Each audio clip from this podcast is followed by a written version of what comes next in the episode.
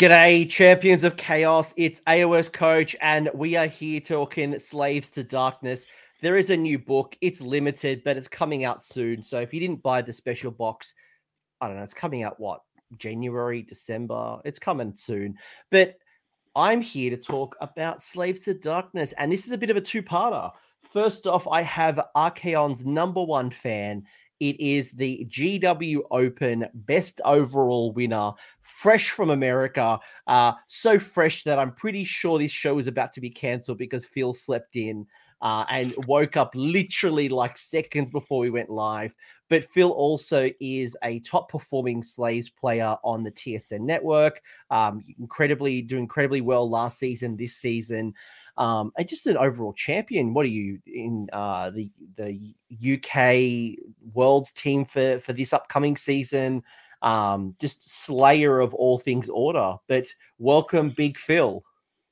Yeah, thank you very much, Coach. Um, looking forward to doing the show and talking about Slaves of Darkness, which has, uh, like you say, got me into Team England this year, um, and hopefully can keep pushing Toby to take out rank one Slaves of Darkness player again mate. You, you, you, and Toby, and and actually, funnily enough, I, I mentioned it's a two-parter. Uh, Toby's going to join us, and a little bit later on a different video, and we'll get some uh, different opinions. We'll see what works, what doesn't work, and for anyone who's wondering why am I doing two Slaves to Darkness videos so quickly, it's because it's such a deep book. It's such a rich book. It's like Cities of Sigmar that I think one video just doesn't do it justice. So I want to get Phil's um, thoughts, opinions, how he's thinking about the book, uh, especially given that you are an Archaon fan.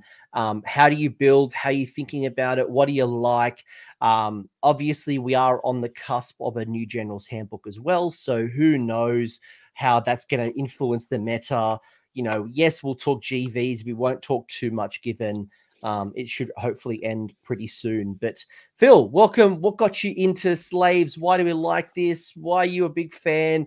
Give the internet the introduction, considering you've literally just won the GW Open. You are king of the hill. Um, well, yeah. Um, I guess slaves best army in the game, right?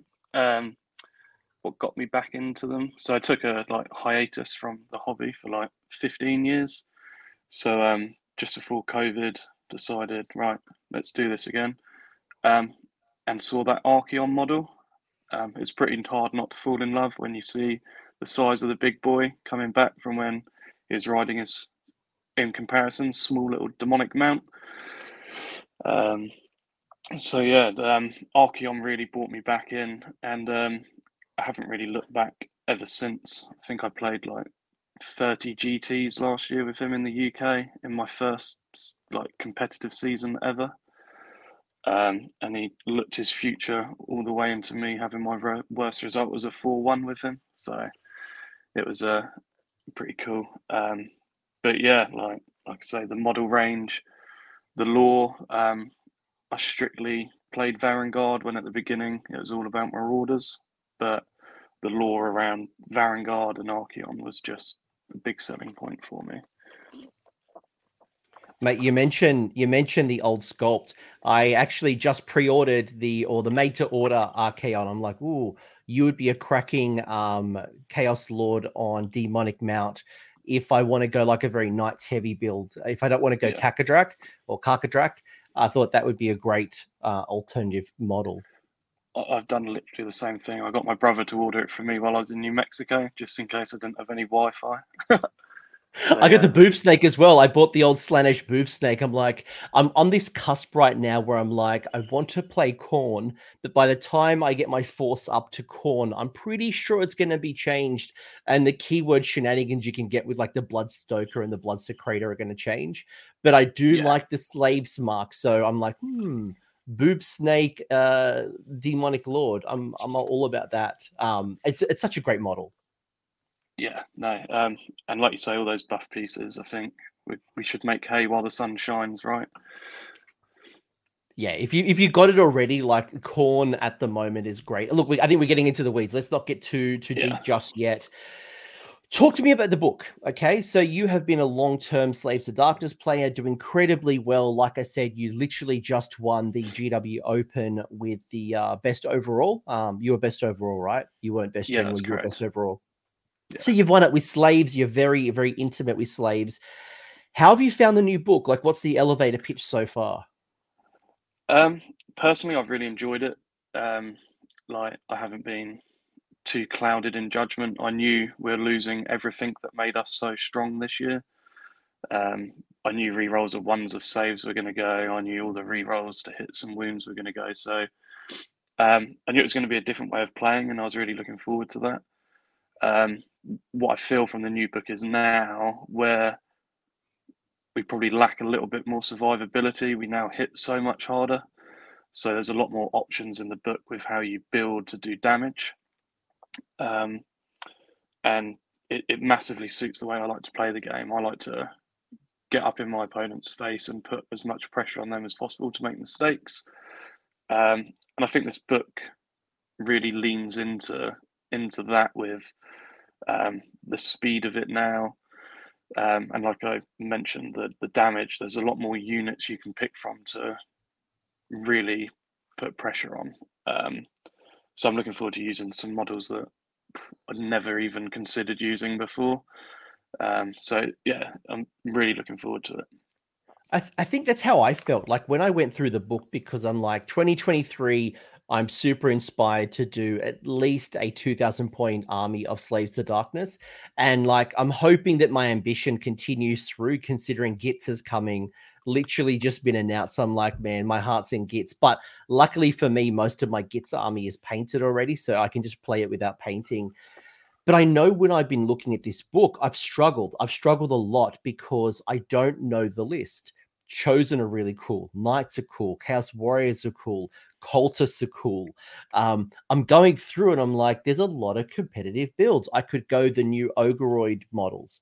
I could do some stuff for like there's so many alternative builds that I'm like, I, I don't know where to start, which is probably very exciting because it means that it's not like here's one list, everyone spams the splintered fang spoiler you can do that but like there's Yeah. a lot of viability and i'm sure you've probably found it there's a lot of glow ups where one unit doesn't particularly win but there's a lot of great ways to build Yeah, no, totally. Um, and I think, like you say, the fact that you've got myself at the moment and Toby coming on in a few days, um, you'll probably see two very different opinions as well. Toby um, is a much more reactive player and likes to play the the long game and survive. And um, I, like I say, I play a lot differently. I like I like the aggro builds, and I don't care if my stuff stuff's squishy. Like if I'm doing damage and putting that pressure on, I'm all good.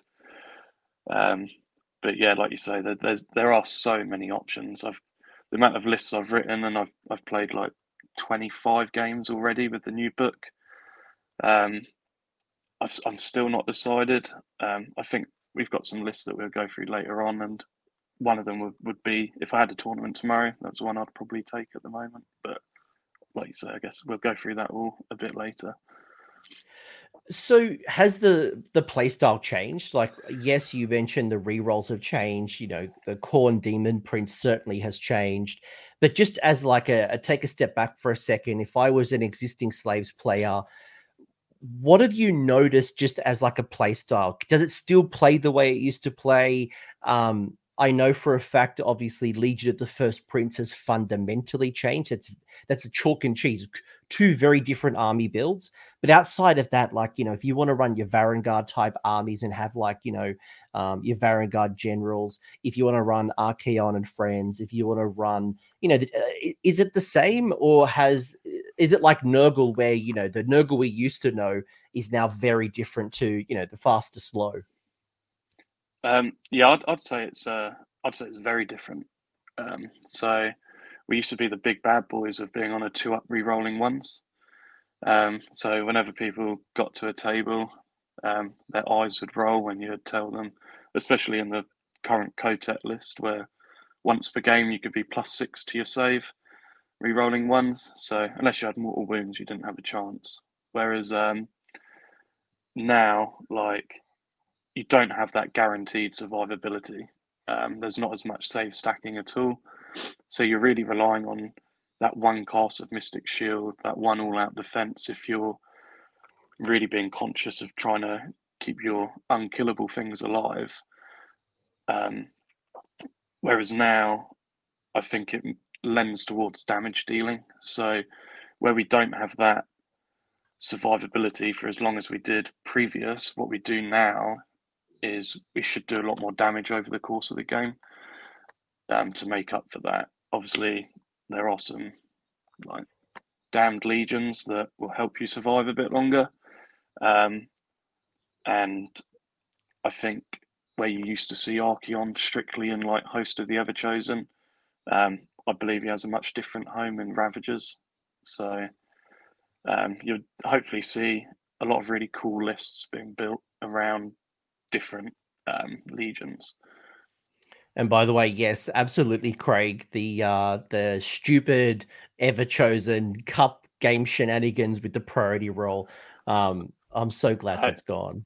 Although, actually, so to be fair, well, it's funny you say that, Phil, because I got so good at reading my opponent. Every time they rolled that dice in the old cup to see who would get priority, I pick it every time. Like I could read your body language. So um, I'm a little bit sad that's disappeared. I was like, it was good to pick it out, but at the same time, like when I really wanted the priority roll and it was guaranteed to my opponent, like it frustrated me a little bit. Yeah, I just I don't think you'll see people roll it ever turn like at the top of a battle round now. Just that free information you give your opponent is way too beneficial to them to, to let them know they're doubling you. I just don't think you'll see it. So, but it's a shame. I quite enjoyed it. Um, probably because it was the most powerful command ability in the game. So, um, yeah, I'm gonna I'm gonna miss that one. So take a step back for a second and let's imagine um, I'm asking Santa Claus to buy me that chaos box you know the box with the ogreoid the chosen the new demon prince like imagine i'm new to slaves for the first time how how would you describe it? You've mentioned some of the changes right? The safe stacking uh, that you used to have is is a bit more offensive in in its build. How how would you describe slaves to darkness just as a, a faction? Um, with regards to the tabletop play or just overall? Yeah yeah just like you know like if we if you and i were at a game store and you see you know i'm like oh pick this box i'm like oh yeah this kind of looks cool. Um yeah so I, i'd describe it as a a really durable army that will see out most games with with, with your models that um really pack a punch um they've also got some really cool sculpt, sculpts for future like endeavors down the line. So to build the army out, you can go with the classic like all cavalry builds if you if you like that aesthetic on the tabletop that again really strong at the moment in this book. Or you can go the pure foot slog of Chaos Warriors, which are the I guess the the hallmark of what used to be chaos. Um, so to get them back on the tabletop it's brilliant. Um, and then you can even go down like a completely different route of, I don't want all the armored guys. I'm going to take these hundreds and hundreds of cultists that um, are just going to go crazy and run down the table and do as much damage as possible. Um, so I'd just say there's there's so many options from a building perspective of the list, um, but ultimately they're they're the coolest looking models as well. They've done themselves a real service by bringing out the new Chosen, um, and to make the sculpt so good, I'm I'm really glad they've made the rules text equally as good. Speak to me about some of the new models. Uh, I agree, by the way. The new Chase, Chosen are Heart, Uh, the new Demon Prince, I think, is a lot better. I, I thought the old Demon Prince was goofy. Um, I, I, think I prefer the demon, the current Demon Prince without armor, though. Um, and there's a lot of cool options. I saw actually um, Doom of Darkness, our friend of the channel, had put an Ogreoid head on the um, of the Demon Prince. And I thought that was really cool. Like it actually looked really, really cool. There's a lot of customization. I'm actually looking at um, Azazel, the old demon prince of Slaanesh. I'm gonna like, how do I how do I bring on some of those old heroes into my slaves force? So um, but you had a whole bunch of new stuff, right? And maybe I'll get your elevator pitch give me like your high level thoughts, right? So, We have a new hero in Eternus. So Eternus, the blade of the first prince. It's like the not the not the Green Knight. Um, what's your take on Eternus? Um, being an Archaon player and he's a Be'lakor servant, I'm probably never going to use him um, purely from a lore perspective. But um, I really like the model. I think the the sculpt is amazing. the The War Scroll is quite good. It really does lean into playing with Legionaries and Be'lakor. Um, and like I say, being being the Archaon fanboy that I am, um, it it it really pains me to ever think of picking an army of Be'lakor in it over than Archaon. Um, but yeah, Eternus as a model, as a sculpt, absolutely beautiful. Um, and I think over the recent years, GW have done a stellar job with with that. Um, he does pack quite a bit of a punch, but I'm not sure I'd pick him up over certain other Chaos Lords on on mounts like the Karkadrak has got an unbelievable glow up this year. Chaos Lord on demonic mount as well. Um, I think. I'll pause you. I'll pause you on that because I want to. Uh, one of the next questions I want to ask you is the glow ups. Like, where where has the glow ups been? But I think you're right. Like when I looked at Eternus, I'm like, he's not too bad. And then I thought for the points between Be'lakor and uh, Eternus to to get the improved comeback from the dead, I'm like, oh, it's a lot of points. I feel like I could spend those better points in more knights, more warriors, more cultists a Chaos War Shrine. I'm like, oh, it's hard to justify. No, it really is, and like you also then need some legionaries as well. Um, and I think there's just better core units out there that you you want to be picking up instead. What about the Ogroid Theridon? So that's the new um, Ogoroid troops. Um, what were your initial thoughts on the Theridons? Um, initial thoughts were they they look like they can deal a, a serious amount of damage. Um, like I think you can get them up to damage three, rend two, um, four, five attacks each if they're in Khorne. Um, my my take on stuff, I'm I'm a bit of a stickler for the way models look, um, and I personally they're not for me. Um, so I, I, I won't ever put them on a tabletop because I like playing with what I think looks cool. Um, however, I know someone's got 18 of them already, and they're really going all in on this unit. That yeah, they're they're a little squishy with their five up save, but if you can't take them off the table, they're going to take you off the table. Um, but yeah, like I refused to play Marauders last year when they're really good, just because I was like, these models look rubbish. So the um, poor old six, the poor old six edition Marauders. I'm still surprised they're around. I thought they were building yeah. out these Warcry models to eventually get rid of the um the Marauders. By the yeah. way, they got they got a bit of a nerf. They um they oh, lost yeah. the, the little the little charge shenanigans they used to have. So I'm like, uh, it's not really a lot of good reasons to take the old cultist. No, and they're uh, also not one of the ch- well, there's other cheaper battle line options as well if you're just going to fill it out, which are just better as well. Um, but yeah, I, I thought Marauders were going to get new models for this this book as well because I'm like they're so old, but um, but apparently not. So no, I thought the cultists would eventually replace them. To be to be honest with you, I'm like they they've had their time. There's a lot of cool cultists now available, and it gives you a bit more customization which leads me to the question I wanted to ask you, which was the glow ups. So, when I was going through the book, I was going through and you know looking at every little war scroll, every little change, and trying to understand what's different, what's improved, what's what's gone backwards, what's something that maybe in the old book you never really saw on the tabletop that um, now is worth considering have you noticed any of those gems? Anything that maybe you never played previously? You're like, oh, actually, there's some new rules, and uh, it's it's it's worth my time now. Yeah. So I guess I'll uh, I'll put two together off the bat, which are the Chaos Lord on Karkadrak and the Chaos Lord on Demonic Mount. Um, particularly their their War Scroll ability, right? For always strike first on the charge, and then the ability to allow a unit wholly within 12 to be selected immediately. Um, I think the, the points alone for that, if you're really going into like a knights build, um, to be able to strike first with your hero, strike with 10 knights, then strike with 10 knights again, unless your opponent has a strike first effect. Um, you're gonna you're gonna be clearing serious amounts of people's armies with that one ability if you can um, time it right and get into the core of them. Um, if you have the points, I'd always go Karkadrak over the Chaos Lord on Demonic Mount, purely from a damage output perspective. Like he will kill so much, and with the new Eye of the Gods, like he could just he could have more rules than Archaon does by by the end of the game if if you do it all properly. Um, and I think, like I say, it's so nice to be able to use these models. Like I had a Karkadrak from when I bought the start collecting box when it came out and never built it because the rules just didn't justify my time to build and paint it.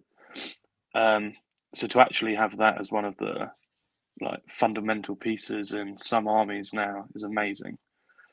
Um, same as the Chaos Lord on Demonic Mount. Um, it means I'll actually get to use Archaon in my army when that made to order guy turns up. So I'll still have a little piece of Archaon with me even when he's not in in my list.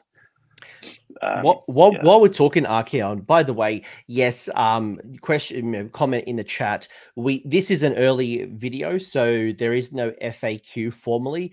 Um, at the time of recording, there has been some minor clarification. So, for example, the uh, host of the Ever Chosen is a five up rally, not a four up rally. So in the book, in the English version, um, your Chaos Warriors, your Chaos Knights rally on a four up. That was already errated, but there's going to be hopefully other erratas. So there's some things that we might talk about that might get changed. You know, Splintered Fang right now is a perfect example of a unit that is either uh, needs to be changed in its war scroll or needs to have a points increase. And yes, they are no Gnoblars, uh, but certainly, you know, there's a couple of standouts where it's like, I, I, let's see how you go. And I mentioned right at the top of the channel, at the show, um, the Blood Stoker and the Blood Secretor. There's a little bit of cheese right now that if you look at the old um, Slaves to Darkness allies, so your Khorne, Slaanesh, Nurgle, and Tzeentch, all your Tzeentch war scrolls have changed from Tzeentch keyword to be um, what's it called? Uh, Disciples of Tzeentch. Um, your Slaanesh are often hosts of uh, Hedonites of Slaanesh, and your Nurgle's Maggotkin of Nurgle. But when you look into the Khorne War Scrolls, a lot of their War Scrolls are Khorne keyword, not Blades of Khorne, which then adds some cheeky shenanigans at the moment with Slaves to Darkness. And as I mentioned, the um, uh, Mr. Whippy, uh, the Blood Secretor, just two examples of where Khorne already is a strong build, and some of those allies could just make them even better. So enjoy it while you can, but know that there might be some things that'll get changed. Phil, is there anything you'd add to that, or anything that you'd you, you're thinking about when it comes to like that cheekiness?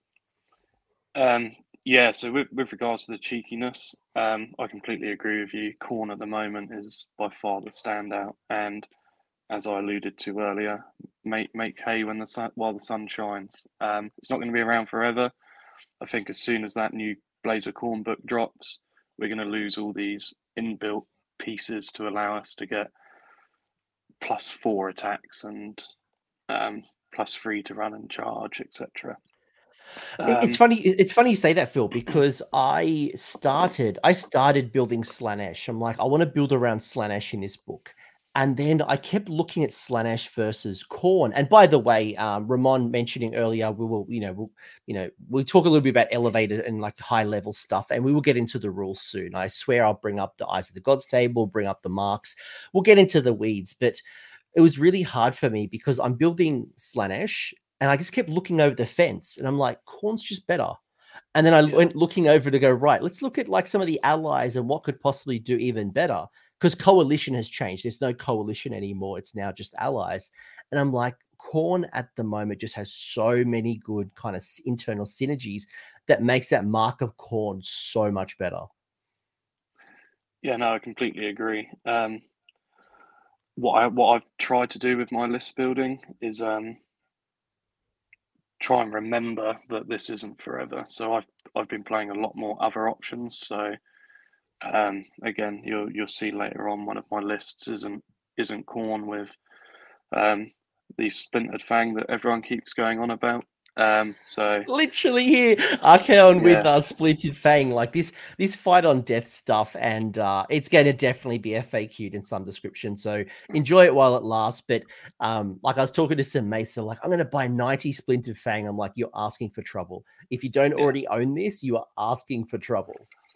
Yeah, I think. Um, well, I may be biased because I'm a slaves player and I want slaves to be good, but I think there's a lot of build up over Splintered Fang that's probably a bit unnecessary. Um, yeah, they are three attacks each, fours and twos, mortal wounds on sixes, etc. So I think people are trying to get in as many attacks as possible with Khorne, which means you lose a lot when you're trying to build all of that in with them.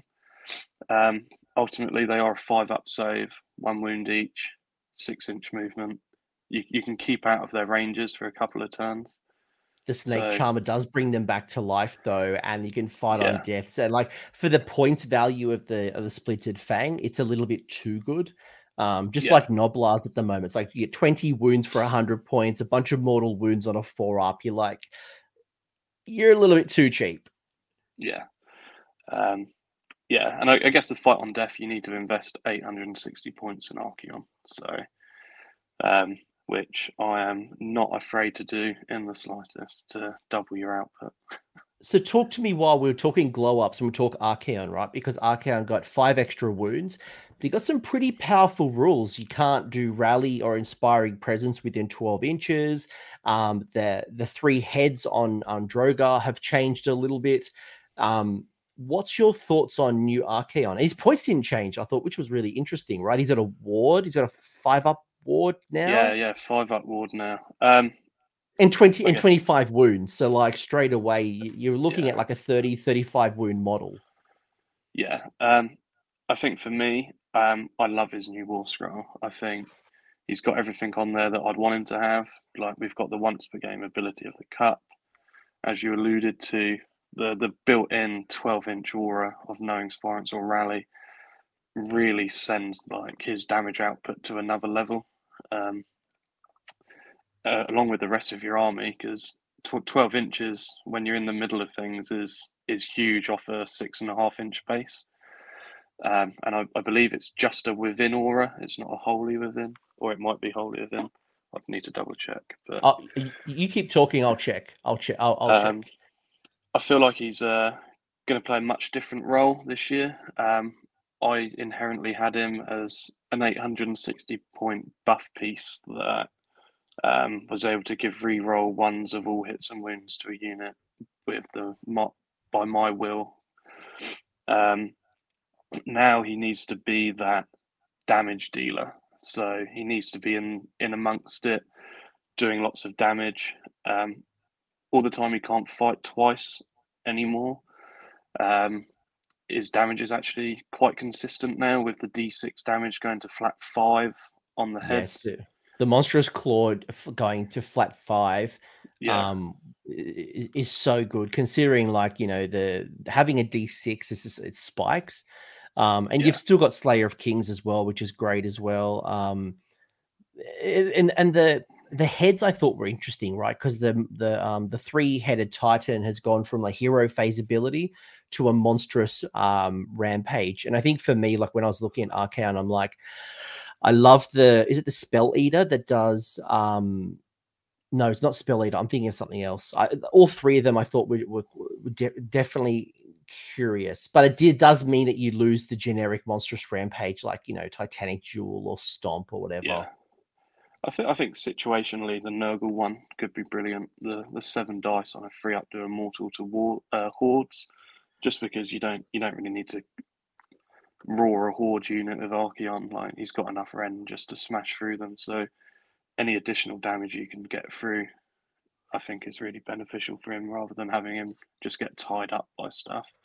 Especially he, with that inbuilt command ability, uh, that inbuilt ability of no inspiring.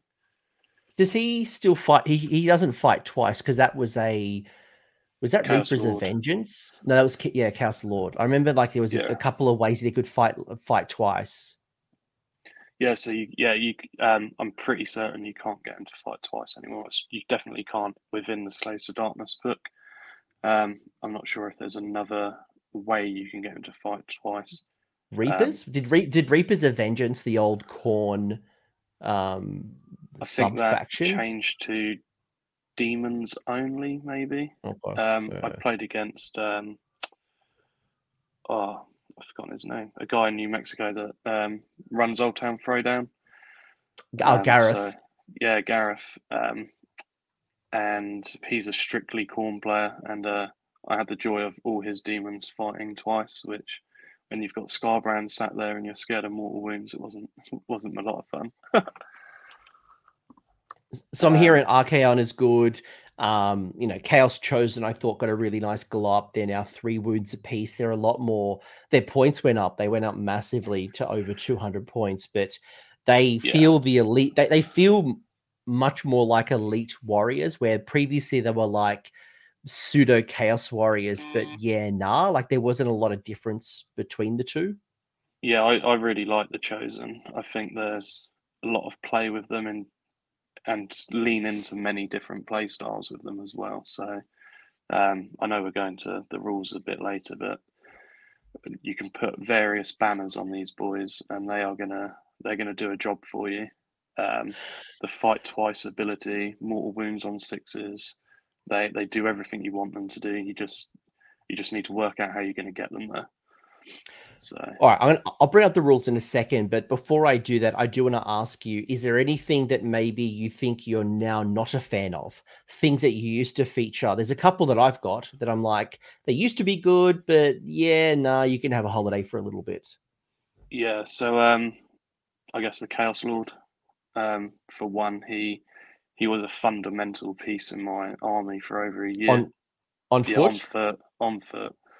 Um, I, I I I paid the points purely to make Archaon cost 975 because um, Archaon fighting twice was was so powerful. Um, he's now lost that ability, and I believe it now allows his retinue to fight, um, which for me I'm, I'm not too bothered about. Um, so he he's gone. He's he's going to go and sit on the haystack while while the rest of my boys have some fun.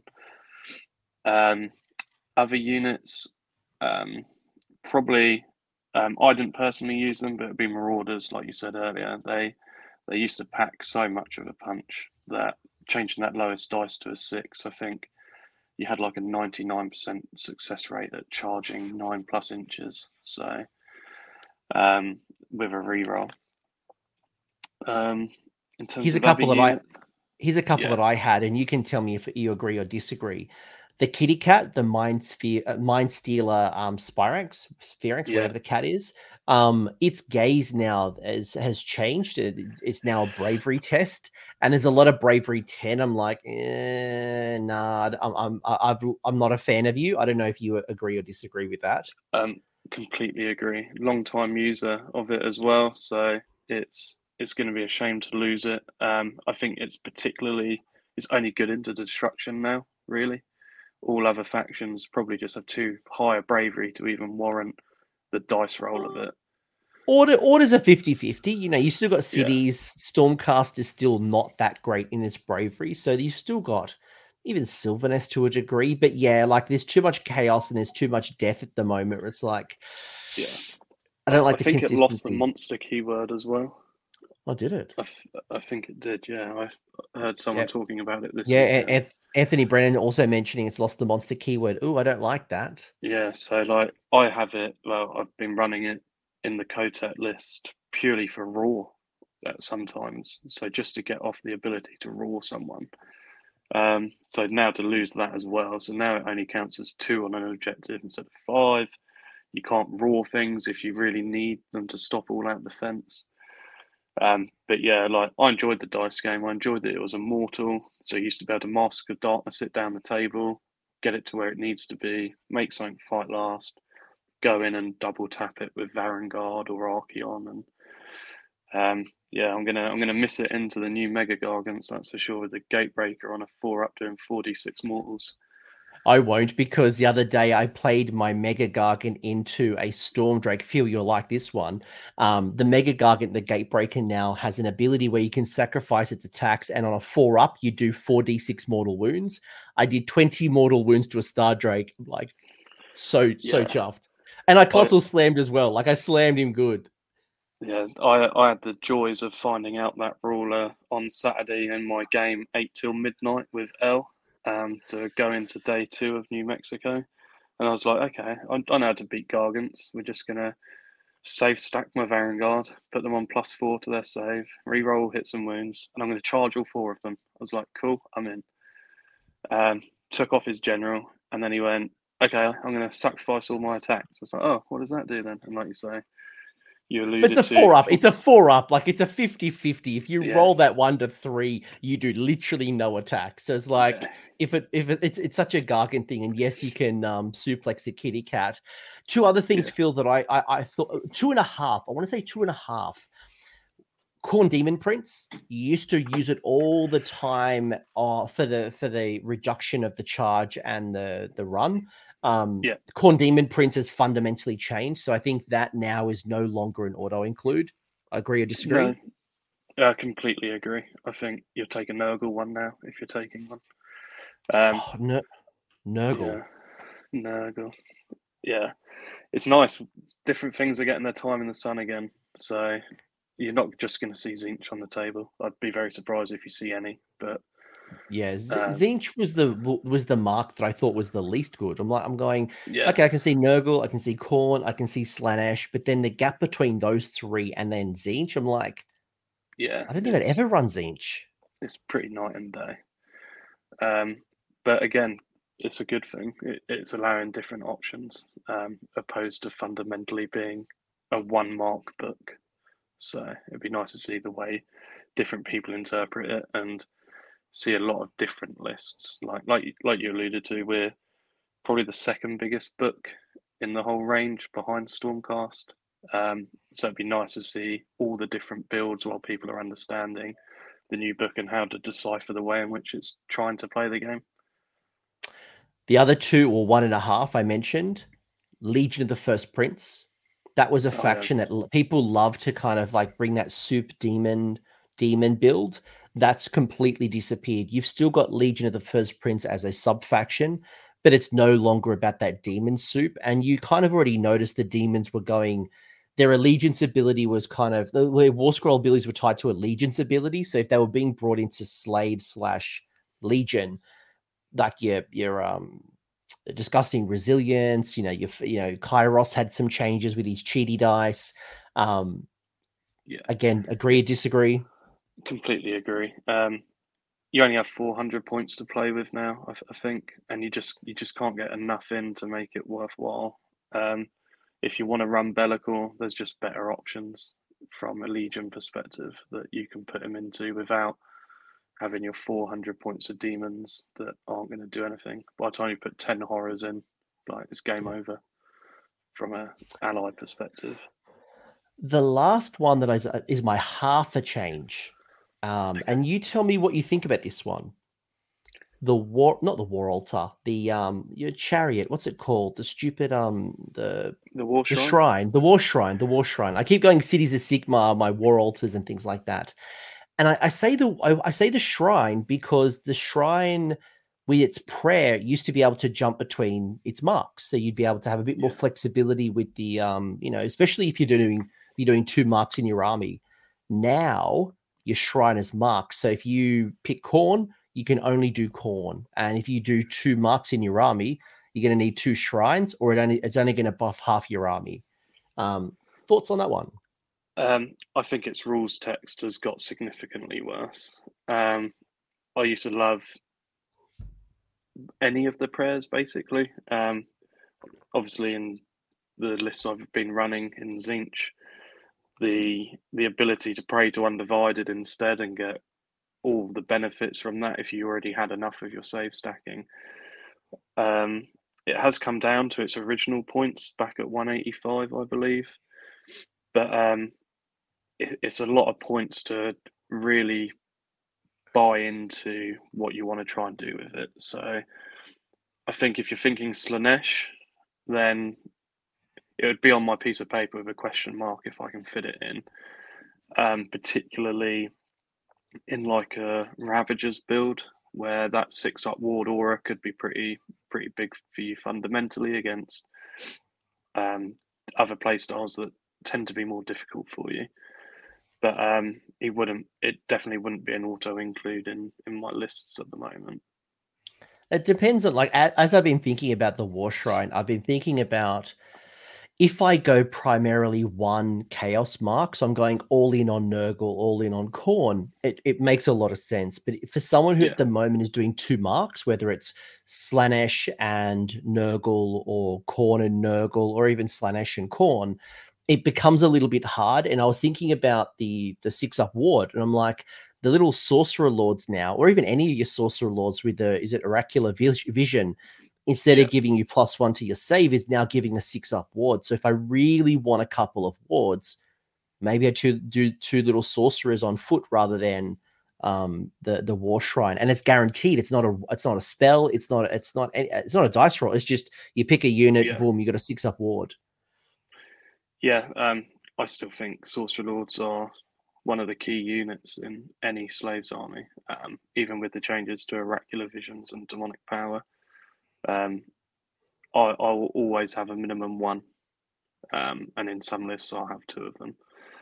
But um, yeah, I I agree. I think I think the prayers just aren't as good, and that the fact you've got a thirty three percent chance at failing unless you're near mystical, um, it's a lot to buy and buy into them. Um, I like the Slaanesh one for delivery. If you're really going foot heavy, getting that three d six charge on them with run and charge um, can really help. And I think there's going to be there's going to be some little shenanigans you can do, like getting levitate on chosen, giving them run and charge, charge them three d six. Hop over. I'm thinking Sigvald. I'm thinking Sigvald with Slaanesh in the uh the war the the altar. So I'm like, give Sigvald three d six and his um was it his his charge roll, yeah. his unmodified charge roll is the amount of attacks. So I'm like, 205 yeah. points for Sigvald, who who can tank a um an arc uh, incarnate and do a whole yeah. bunch of damage. I'm like, this is not too bad. Yeah, no, exactly. Um, yeah, I think for me, if I'm if I'm thinking of running Slaanesh, it's it's on my list as can I fit it in because it, it can give you a lot of utility which your army needs, um, which is the delivery of your models look, we've talked a lot about rules. So, how about I actually bring up some of the rules? And I'm conscious that it's already been 40 minutes. And I think this is why I need to do multiple shows because this book, like Cities of Sigmar, I could do five shows and we'd still be scratching the surface of this book. So without looking at the rules, I assume people have either read the read the leaks, they've seen my videos in the past, or they can read the screen themselves talk to me a little bit about how you think about um, Slaves to Darkness. We'll skip them legions for a second because we'll go to that at a, a future slide. Yep. But what are your thoughts when it comes to the chaos marks? Do you think that all of them are equal? Do you think there are some better than others? Do you think you do an army with just one mark, two marks? Do you try to spread out the marks? Like, how do you, as an experienced, successful player, look at the mar- the marks of chaos system? Um, so I guess um, while I'm looking at it, there for me there's three standouts. There's your Nurgle, your Khorne, and your Slaanesh. Um, they they for me are going to be the first ones that people are going to really lean in on. Um, I think every army is going to have a blob of Nurgle with um, the uh, ensorcelled banner. Um, that minus one to be wounded, there's not a lot of stuff in the game that can benefit your to wound. Um, they reduce. That's changed, by, by the one. way. That changed as well, right? It used to be an aura. Now it's just yeah. the unit. Yeah, yeah, it just affects them, and I believe um, your your opponents can get out of it with shenanigans if they can string out the unit that's attacking them. So stuff like um, combat snakes, like if they just want to go in and do their 15 mortal wounds, they can still get their rend through. But um, yeah, I think big blobs of warriors in Nurgle with a banner is going to be pretty common for people. Um, Khorne, again, that, that plus one attack on the charge, I think there's going to be a lot of cavalry units that will lean into the Khorne route because everyone knows horses are more punchy when they uh, get a charge off. Um, so why not give them extra attacks while they're doing it as well? Um, and then Slaanesh, um, again, give giving the ability to run and charge um, will really help with the delivery of models that are significantly slower. I think on on the current boards, I think most of the missions you start 18 inches away. So I don't I don't feel you definitely need run and charge at the moment on on the cavalry. Um, but let's see what the new GHB brings, and it it could be a, a sub faction that you see takes over Khorne in the new GHB, particularly when um, the Blades of Khorne book comes out as well. I would agree wholeheartedly with you. Khorne, Nurgle, Slaanesh in some combination, I think, are your top three. Um, probably yeah. another thing to mention, folks, if you haven't looked at the book, is there's a new type of artifact and it's called a banner. Um, there's an ensorcelled banner, and you get one of them for free. And if you go host of the Everchosen, you get a second banner. Or obviously, if you go like Warlord or any other any other battalion that gives you an extra enhancement, that could be an extra banner.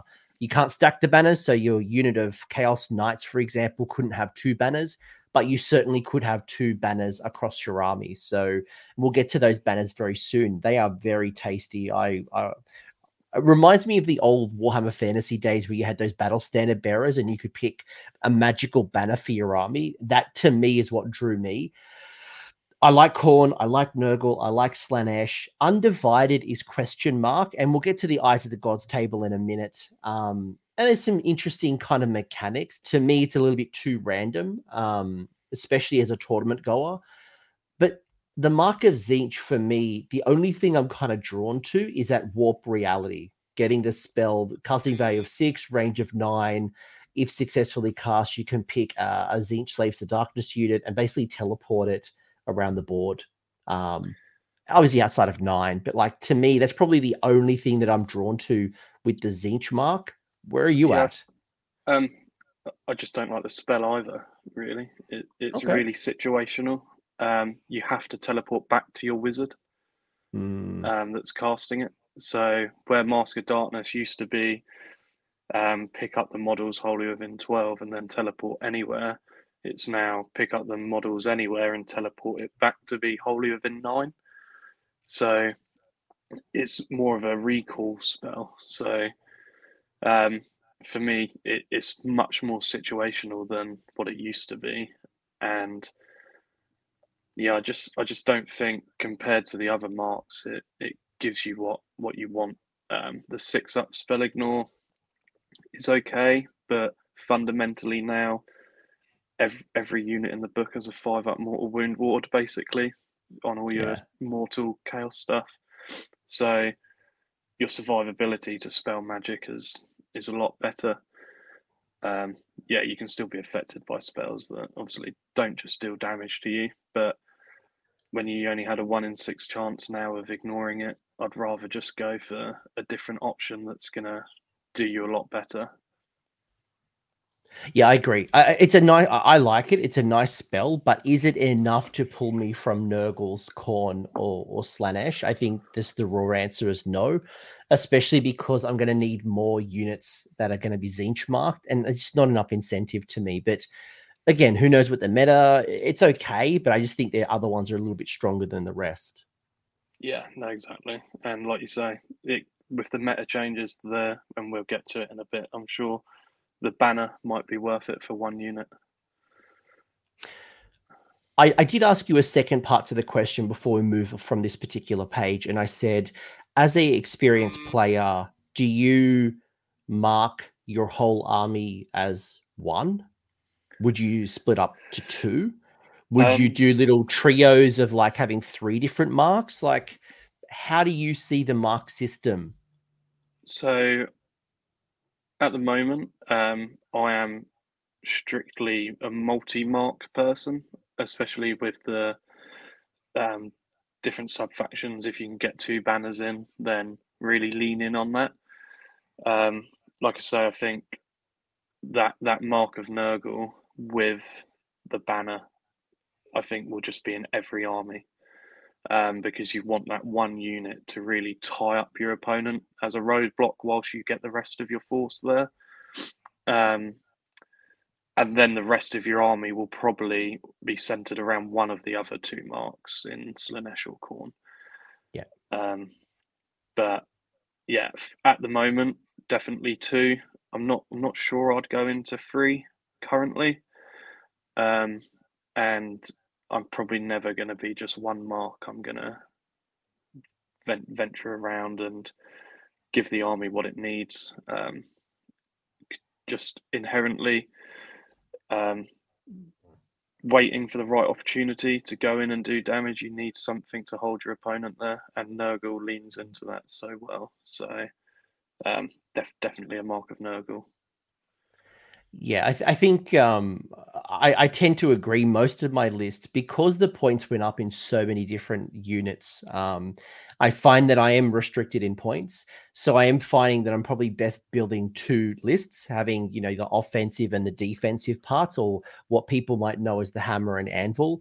Having one really good anvil that can soak up damage, that can be really successful in defending, whether it is in expert conquerors, whether it's going to be the four, the five up rally, whether it's going to be like lots of wounds. You know, you know, I think I can see a lot of Nurgle type anvils but then that offense that offensive play will likely be in the Khorne or the um or the Slaanesh side. And you know, between host or Knights of the Empty Throne, there's a lot of good options for an offensive. Even Ravager's got some good offensive plays too. Um, we'll talk about that very shortly, but just like how I'm thinking about the marks is definitely two. I tried a third, and I'm like, I'm splitting my force too much. Maybe having like one hero that has a mark or like a you know but I'm, I'm mostly two. Yeah, no, I completely agree. Jonathan's asked, "Would you ever go more than three? I'm struggling to do three. Like I, I'm, I think the question's better. Would you go more than two? And I think at the moment, I'm struggling to get outside of two. Does I lose too many synergies? No, exactly. Um, yeah, I, I, for me, I my head wouldn't even contemplate going more than two as as a competitive player. I'd I'd be going all in on one with that one big blob of you. You're going to struggle to take this off the table um, with Nurgle. Yeah, I agree. Um, so you got a couple of other things. You have um, some new heroic actions. So you had the pledge to the dark gods and the drawn on power. Did you? Is there anything you'd want to call out on these particular ones? So these are obviously for um, heroes that have the eyes of the gods. So you can either roll three dice instead of two when you roll on the Eyes of the Gods table, um, or one of them is you get to roll three dice instead of two when it comes to casting a spell. But if you roll a double one, um, the miscast is a d6 instead of d3. So, um, I mean, one in twelve. I mean, it's a it's a pretty high uh, unlikelihood of doing double one, but it'll punish you if you if you do. Yeah, I mean, um, I love the fact there's a lot more utility around heroic actions now, um, and that you're getting away from just the core ones. Um, with the new Eye of the Gods table um, and a certain um, command trait or um, artifact with the Chaos Lords, um, you can really lean in on completing those actions to allow you to roll upon the Eye of the Gods table. So, in certain scenarios, the Pledge to the Dark Gods is going to be really strong. Um, particularly if you combine it with, I believe, the artifact that makes models count as zero if they're one or two wounds. So you just run onto their objective, grab it off them, roll on the Eye of the Gods, and if you're lucky, you've got a Demon Prince. um, if not, like your Karkadrak, roll a six on 3d6. I don't know, an eight, sorry, and you get plus one rend on everything. So the chances of you being able to really buff up those units and be guaranteed to do it, you're not having to kill anything. Um, if you know if they've got some expert conquerors on the objective and you just run to be within six, you, and you get a free roll on the Eye of the Gods table, um, I'd really lean into that and use that heroic action quite a bit. Um, I don't really feel that the slaves army is that CP heavy at the moment, um, so you can probably get away with using other heroic actions. Um, drawn to power. Oh, sorry, you're going to say something. No, no, no, no, no, no, no. I, I agree with you. I think, um, and you know, I'm here. Uh, if you like the Eyes of the Gods table, I think it's definitely a, a very fun mechanic. And, um, it, you know, like, is it the most competitive of the sides? Well, I guess it depends on what you pull, right? If you can pull some of these really nice abilities um, you know, as you mentioned, improve the rend characteristic of a melee weapon. Um, you know, there's some really cool things. If you can get them at the right time, Eyes of the Gods is incredible. And there are some ways that you can get the Eyes of the Gods on your units as well. So, Undivided, especially, a lot of cool fun. And as uh, Warpstone has also mentioned, you can get yourself some Demon Princes. Now, um, how many Demon Princes would you want to have? Look, one, maybe two, I guess, if you're going to be having a summoning pool. But um, I don't know. Hopefully, zero spawn. yes, obviously, hopefully, zero spawn. Um, and in the past, I think you, it was optional, right? You could just choose to. Now you must put the spawn down. Yeah. Um, I do like the demon prince thing as well because potentially situationally you might not want the demon prince and it allows you to then pick all the other options before it and you can really use that utility I'll call. I, I want to call out one comment before you jump into the Dawn on Power because Jonathan's called out a really good comment. Is that it's not limited to a single cast spell, right? So if you go Cabalist, you go into like a multi-cast wizard, um, getting three d six instead of on instead of two d six. It's not bad. Not bad. No, yeah, completely agree with him.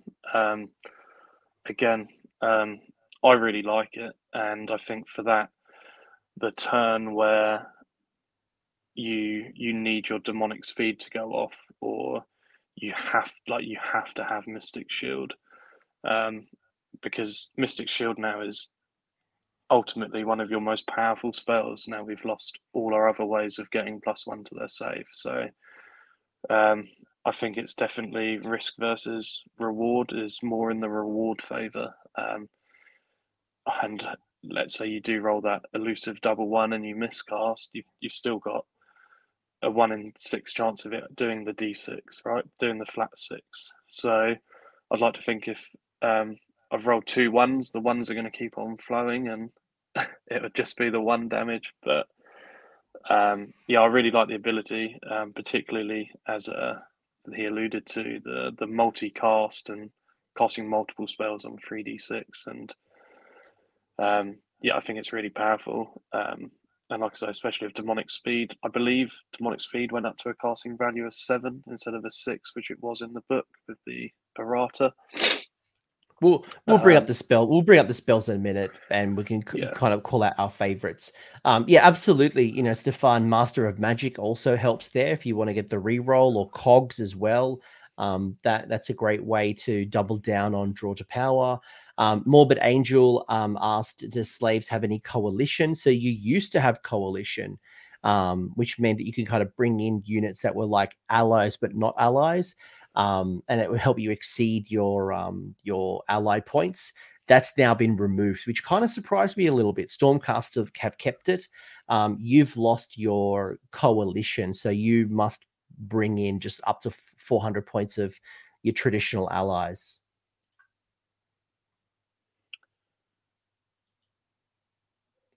Yeah, I, yeah, yeah. I just think um, Legion of the First Prince now is just it's just not worth it. That that 400 points, you, you don't get enough utility out of it to just take demons. So we'll we'll get to the sub factions in a minute, and we'll talk a bit about what we like and what we don't like. There's a couple of clear winners. Probably three out of the six are definitely probably my favorites. But um, do you have any favorite uh, command traits at all on on the table? Again, we're not going to read all out. This is not story time with Coach. Um, is yeah. there any particular command traits from the book or are you going into more things like Master of Magic?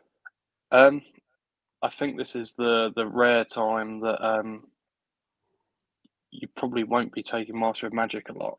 Um, inherently, I've been known in the UK as having my wombo combo of Battle Reg, Arcane Magic, uh, Arcane Tome, and Master of Magic, and that that's been me. I probably get it in ninety percent of my lists. Um, whereas now, um, the Idolator Lord command trait. Um, so you need to have that as your command trait if you want to be able to give your cultists a mark.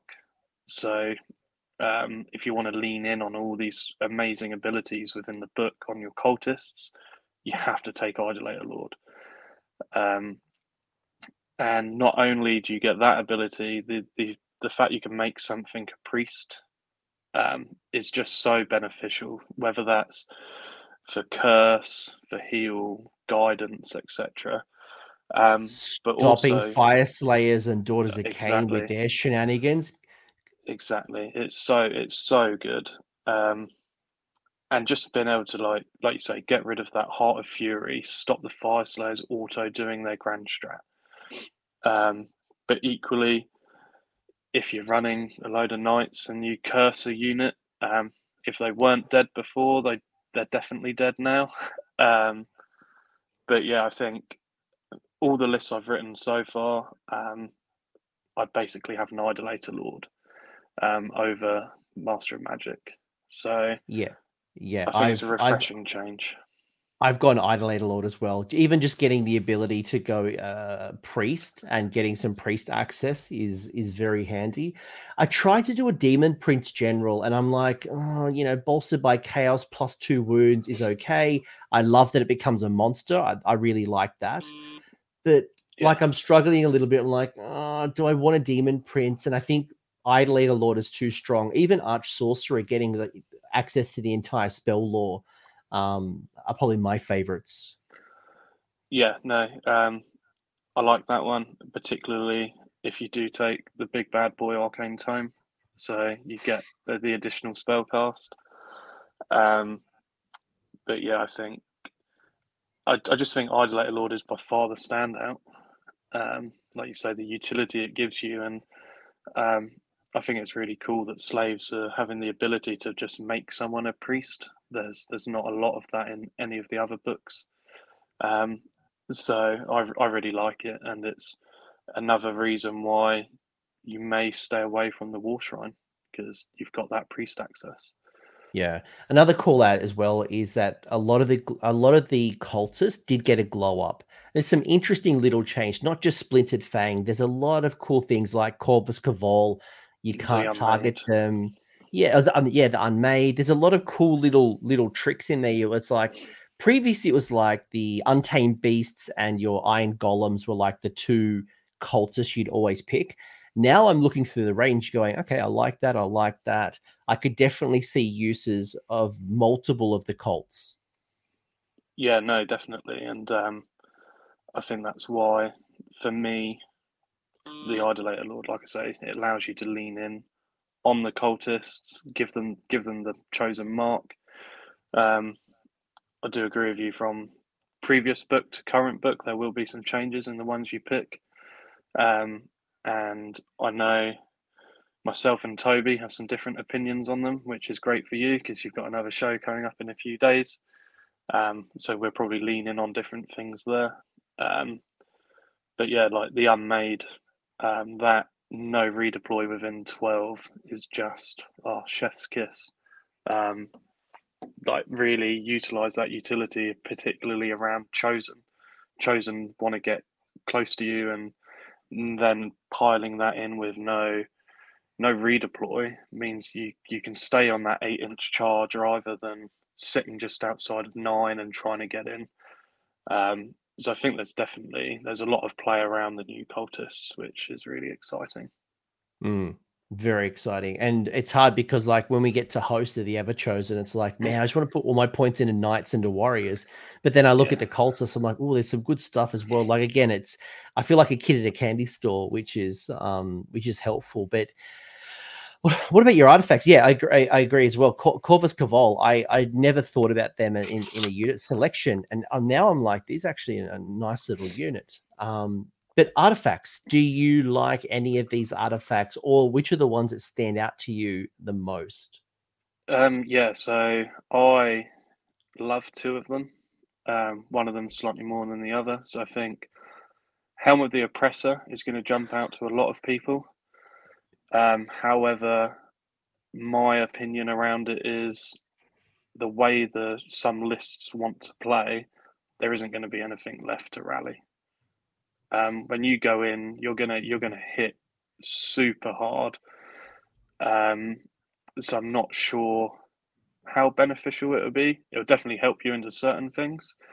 As a Slaanesh um, player, as a Slaanesh player, I feel like I need it, but as a Khorne player, I, I'm like I don't need it. Yeah, no, no, completely agree. Um, it's yeah, I think in my Knights build, um, I just don't think I need it because I've got plus X attacks on all my mounts. Are you um, Khorne marked or are you Slaanesh marked? Corn, Khorne marked at the moment to make the most of those allies. Um, but yeah, I just think with with the way my list works, um, I don't think I need the helm. I think it's definitely a case of you've got enough damage there that they shouldn't be allowed the opportunity to rally or potentially uh, inspiring presence. Whereas mm. Conqueror's Crown, um, for me, is the one I'm going to take, um, particularly for, like I alluded to earlier, rolling on that Eye of the Gods table by your opponent towing on that objective and you just run on, get within six, and just go, right, you don't count as anything. i have now got a free roll on the Eye of the Gods also putting that in with the heroic action because you know you you're instantly going to take it. You roll your three d six, and you shouldn't turn into a spawn. Um, I, I, think that one for me, um, in my builds at the moment, is my most favourable one. Um, and even in the mirror, right? If you're playing against a Slaves to Darkness mirror and they've got that big blob of warriors on an objective, you just go, cool. You, you don't count for anything. I will say, I, I, agree with you, by the way. The other ones that really stood out for me, and you tell me what you think, is the Helm of Eldritch Command. Um, that was a really cool artifact because that is like the Disciples of Tzeentch, where Kairos, instead of dispelling an endless spell, gets to basically take it over. So if someone has a Purple Sun, Gnashing Jaws, you know, Quicksilver Swords, any offensive predatory endless spell, you can literally take it over and sling it back to them, which could be quite powerful. And hey, it's a free endless spell you didn't pay for. And if I was yeah. going to run a demon prince, I thought the strike first, the helm of many eyes. Basically, I'm a helm fan. Anything that's a helm right now, helm of Eldritch Counts, a command. Yeah. Um, if you built like an offensive demon prince, strike first can help. Yeah, no, I agree. Um, particularly the demon prince. Like if you're going all in on the demon prince build, and you've got the plus two wounds making a monster you then have a sub faction that even gets another two wounds on top, so you're plus four wounds, strike first. Um, I think it's really powerful. The the Helm of Eldritch command. Um, I do like the ability. Um, if I had a wizard, I'm pro- probably still gonna hit my core rulebook up and go and go and get my additional spell. Um, but I do I do like the fact you can do the Kairos thing of just gaining control and um, particularly if they've got some pretty spicy endless spells. But I think um, it's a lot more situational that one. So not all lists your opponent will have endless spells, um, whereas the other artifacts we've spoken about will inherently be beneficial across all games. Yeah, I, I agree. I agree. And, you know, to Ar- Aragon, your point as well around some of the cultists, I agree. I think some people have just gone to these automatic, right? You know, there's a couple that have really stood out, but Scions of the Flame, perfect example, is another unit where it's interesting, especially now that we know Gloomspite Gitz is going to be one of the next books. If they go into a very horde focus, and in the next General's Handbook, if we don't have GVs, Galletian Veterans, if we get back into zombie spam, if we get into Gloomspite spam, if Skaven start running lots of clan rats, absolutely things like Scions of the Flame could be an, a really good utility in your army, especially if you're not taking something like the, is it the Sorcerer Lord or Manticore that has that horde clearing um, spell? that could yeah. be a great way to to resolve those types of attacks. Yeah, no, I I agree. It's it's just exciting that there's so many options, um, and particularly at the back end of this GHB, we're really we're really strong into it. Um, so it'd be exciting to see what's happening with the new one. Um, like I'm assuming Galletian veterans are going, um, which um, gives Splintered Fang even more of a glow up. Half the unit are on 25 mil bases, so I'm still fighting in two ranks. So um, it it's going to be really good fun. I'm looking forward to hopefully it coming out in January, be legal for LVO, and uh, get to run slaves for the first time competitively in the new book, which, yeah, super pumped for. Spells. I agree. I agree wholeheartedly with you. I think the meta is going to shift a lot uh, when G- the GV drops but also at the same time, you got to remember the bonds of battle will likely drop as well. So thinking about ranges again, um, probably actually, there's probably one thing we didn't talk about with the Chaos Knights. One of the things that I love about Chaos Knights is now you can fight in two ranks. It's got essentially a bonds of battle where in the and I was talking to my mate Deke, who's um, a massive Blood Knight fan, and it's so hard to justify taking a unit of 10 Blood Knights because only half of them really attack. But yeah. with the Chaos Chaos Knights, you can essentially fight in two ranks. So if you take a unit of 10, which is a really tanky unit, all 10 can fight, which I think is glorious. Yeah, no, um, that fight within half an inch on the turn you charge um, doubles your output. Um, so it it's a really cool ability. Again, with the plus, you change your lowest dice to a four as well.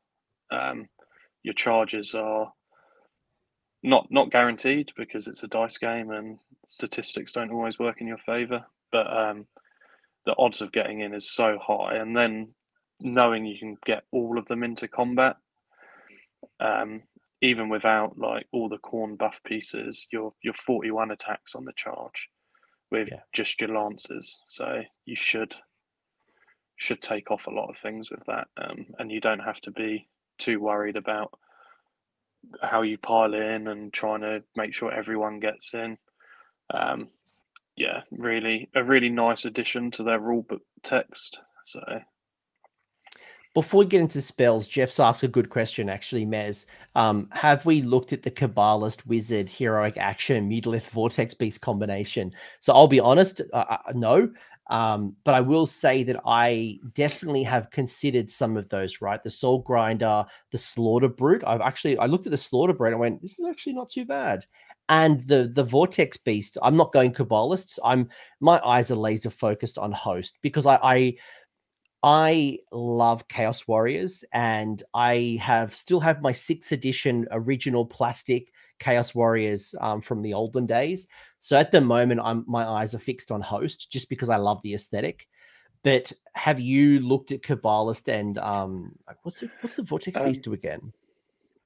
I I haven't looked at Cabalist. Um, for me, um, going all in on the spell law, I don't think is the strongest way this book wants to play, and I'm sure it would be good fun for a lot of people, but I play the game for different reasons than the majority. I I like to go with trying to play the most competitive build and try and trying to win tournaments with it, right?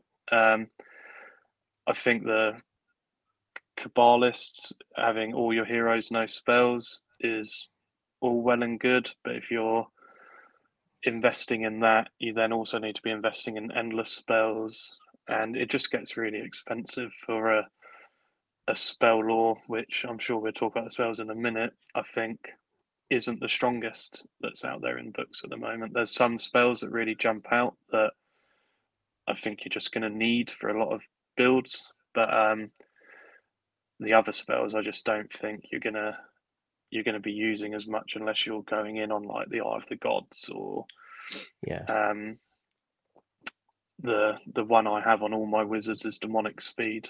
Um, So well, they're on screen now. They're on screen. So let's talk about them. So there is yeah. uh, what six spells, five spells. You've got a binding damnation, spite tongue curse, chaotic conduit, uh, ruinous vigor, and demonic speed. So again. Are all five of them the same? Are there ones that you stand out? Like, what's your pecking order? How do you think about the spell law? Because I, I looked at that, I'm like, there's some nice stuff Definitely yeah. not enough for me to go all in on spell casting, but there is enough there where I'm like, yeah, I do at least want one or two casters to have access yeah. to these spells. Yeah, so for me, fundamentally, um, demonic speed is is the standout. Um, this game is all about movement and delivery. So the fact you can get a 3d6 charge on mounted units, um, including an Archaon, so you really, you really are going to have to respect Archaon when you come up against him on a table, knowing he's got his 14 inch move and then potentially has the ability to 3d6 charge. He's going to strike a lot of fear into people, and they're going to they're going to have to respect that um, distance they keep between you and them, yeah. which which they can't do forever. Um, as I said, I think the casting values changed in the FAQ they released as well, so it's now a seven instead of a six. Um, but yeah, I think for me, I think in the two lists I've sent through, all my wizards know demonic speed. Like yeah. I just need it to exist. Um, I then think um, ruinous vigor, um, particularly if you're running Archaon and you've got even more spellcasters, to have him always on top bracket um, would be quite quite powerful. Um, he his um, bracketing is quite big anyway, so I'm not too worried if he's lost ten to twelve wounds. He still packs out a load of damage. So um, I'd rather, like I say, I'd rather have that than threat of the three d six charge to really like full send him across the whole board. Um, and then the other three, um, I'm I'm not really taking unless I have no other options. Um, the Chaos Conduit, conduit um, is a good again if you're if you're really looking to roll on the Eye of the Gods is the only reason I'll be taking it. Mm. Um, Spite Tongue Curse. I don't think it's changed at all from the previous book. So it's flat three mortal wounds, um, which can be dealt back to you if it's unbound. Um, with how strong a lot of spell casting is in the game at the moment. Um, I'm not sure I want my wizards just having the potential to take three mortal wounds back. Um, Binding Damnation is an interesting one because I had the cat um, for so long for the strike last ability, um, and now this is arguably just better way of getting it. However, a seven on casting without rerolls isn't isn't isn't the best. Um, and again, it's uh, the range is twelve, and you can't teleport to get even closer. And I think all of all of the ranges yeah. are short. They're all twelve. Like Jonathan called it out in the chat too. That's very interesting. Like having a range of twelve um, is very hard, especially if you're using things like demonic speed and your army's kind of running up the board or is stretched out. It is quite yeah. hard to be within range, and I, I, wouldn't take spell portal just to increase the range, but it does make you think about how hard you go into the slave's spell range, uh, spell law.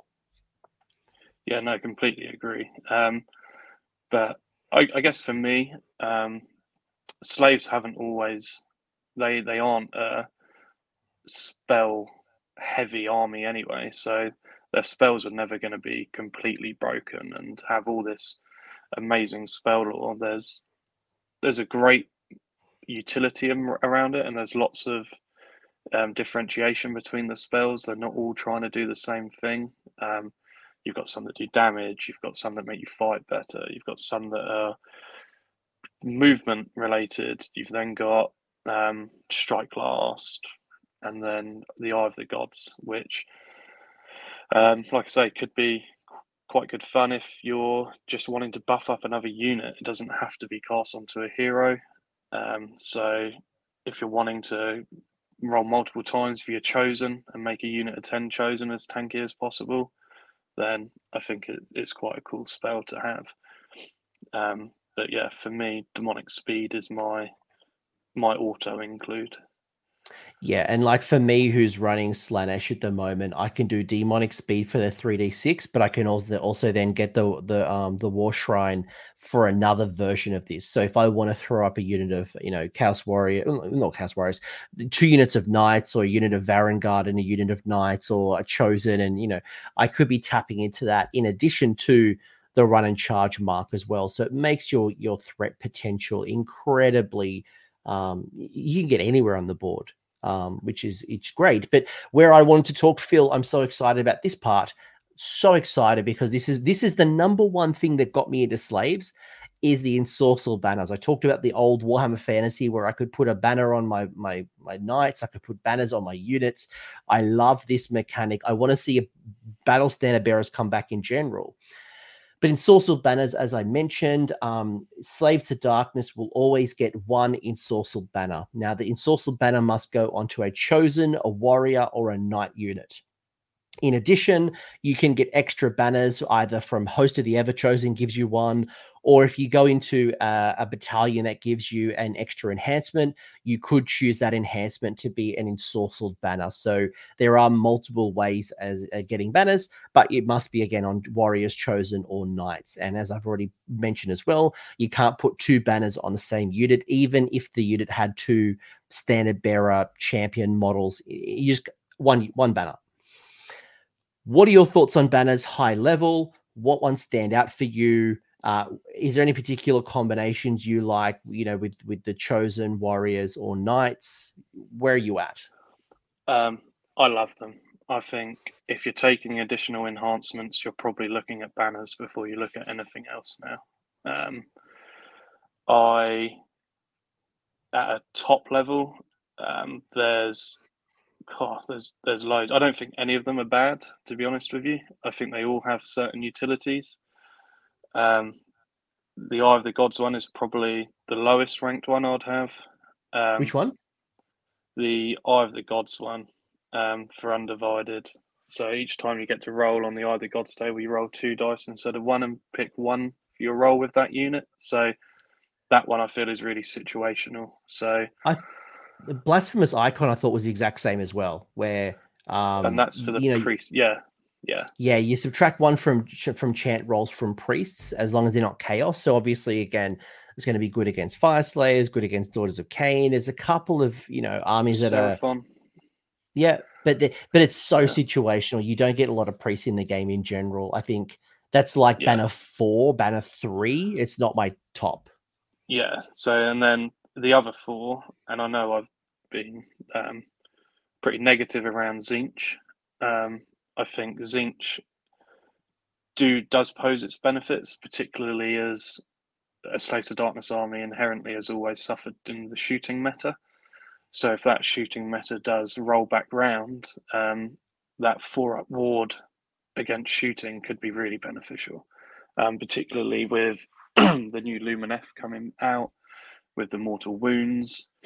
Um, and um, I've always been pretty scared of um, long strikes, even in the units of three, just for the double tap and shooting off key pieces or shooting off key units like Varanguard. Obviously, you can't give Varanguard the banner, but the new like hammer unit, um, you can protect that a lot better. Um, however, there are three standouts which, uh, yeah, the Nurgle unit. Yeah, Learn, trade, play, nailing it. Where every every person who's read this has connected the dots to go twenty Nurgle Chaos Warriors with the eroding icon, and I think this is where the fun. Philip, you, you're going to tell me in a second, but the yeah. fun is when you start looking at the rules of the Ensorcel banner in addition to what the mark of Nurgle, the mark of Nurgle or the mark of whatever you're doing, when you start to see those start to synergize, you're just like, holy shite, this is powerful. Yeah, it's um quite frankly, it's ridiculous and it needed to be nerfed before it came out, which shows you how strong it was, right? Um, the fact that you're minus one to be wounded, so you're already at a huge benefit from not taking as much damage as you should anyway to then reduce their rend by one on top of that is mental. Um, you combine that with a Mystic Shield, you're essentially plus two to your save. Um, and you're just going to have this 40 wounded blob of Nurgle warriors that are going to sit there and laugh at your opponent and go, "What, what, what did you think you were doing when you charged me?" Like, yeah. I, I played against a friend the other week, and he had Morathi and an Incarnate, and my 20 warriors survived over six rounds of combat just from the banner being Nurgle and on top of that Mystic Shield. So um, there's some real cool combinations that are going to make that banner like pretty much be included in every Slaves of Darkness army. Question on Mark of Nurgle for a second. So Mark of Nurgle subtract one from wound rolls that are going to target, which is great. Um, yeah. And we've already seen the the minus one to rend from the banner. And the FAQ, folks, is that it's not a 12 inch bubble; it's just the unit. So super durable anyway. Couple of thoughts here. First off, um, you know, Jonathan making a joke here, run a unit of 30 warriors. Now, what are your thoughts? 30 Chaos Warriors, Nurgle marked, and the banner of Nurgle. Is that overkill? Uh, I for me, I think it's overkill. I think thirty is an awful lot in uh, a game of objectives. Um, it's also like it, could slow down the rest of your army if you're having that as your front screen and you've then got to run around this huge line of 30 warriors. Um, I think the sweet spot is the 20. Um, and that was yeah. going to be my question because I've seen some people actually discussing because like 20 seems to be the, the sweet spot, but I wonder is 10 enough?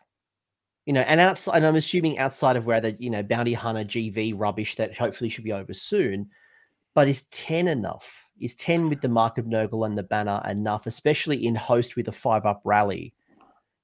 Yeah, so um, I I have been playing a few lists where I've had 10 and I've not had them in host either. I've had them in Ravagers because I only get the access to the one banner.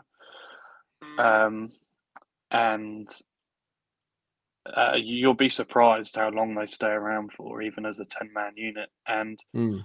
if you're using them as that roadblock, which they they're going to be used as to help to wait for you to be able to get all your hammer pieces in, um, you'll be surprised how long they hang around, even as 10 against your god characters like Morathi, because, like I say, no one likes to be minus one to wound.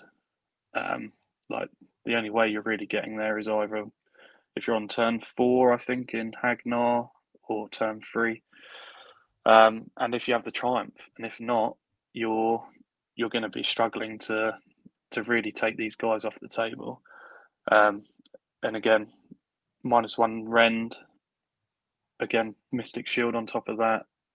You've still got 20 all wounds. All that defense, through. put them on yeah. cover terrain. All of a sudden, it's like, and that was kind of my thinking was, you know, was 10 enough? And I think Stefan mentioned perfectly here where um, Stefan said, look, it depends on the battle plan. Absolutely. You know, when we're fighting over eight objectives or six objectives, um, you might find 20 is too many. And you can't spread your force out as much. But at the same time, if we're on like a battle plan with one or three objectives, then you're like trying to protect a home objective. 20 with the Nurgle banner and the Nurgle mark is almost like don't bother, go somewhere else, which could actually work in your favor. Yeah, no, I com- completely agree. It's it's all situational, and um, the the chaos armies have always lended themselves to as few as objectives as possible. Um, I think with the new GHB, I'm hoping there's still only one that's eight objectives because I don't like having to spread my forces too thinly. Um, but yeah, I think 10, 10 is definitely viable, but for me, 20, 20 is where I want to be at. I want I want this unit that's just going to hold you up the whole game. Um, and really slow you down. So unless you have a retreat and charge, I know you're not going to be hitting the pieces you want to hit. I'm gonna I'm gonna force you into an um an unwinnable situation where you've got 40 wounds to get through with a five up mortal wound save, maybe oracular visions as well, and you're just yeah. gonna sit there and do nothing. Yeah, that, that that's where I'm at. But I wanted to, you know, again, the pendulum 10, 30, you know, over under.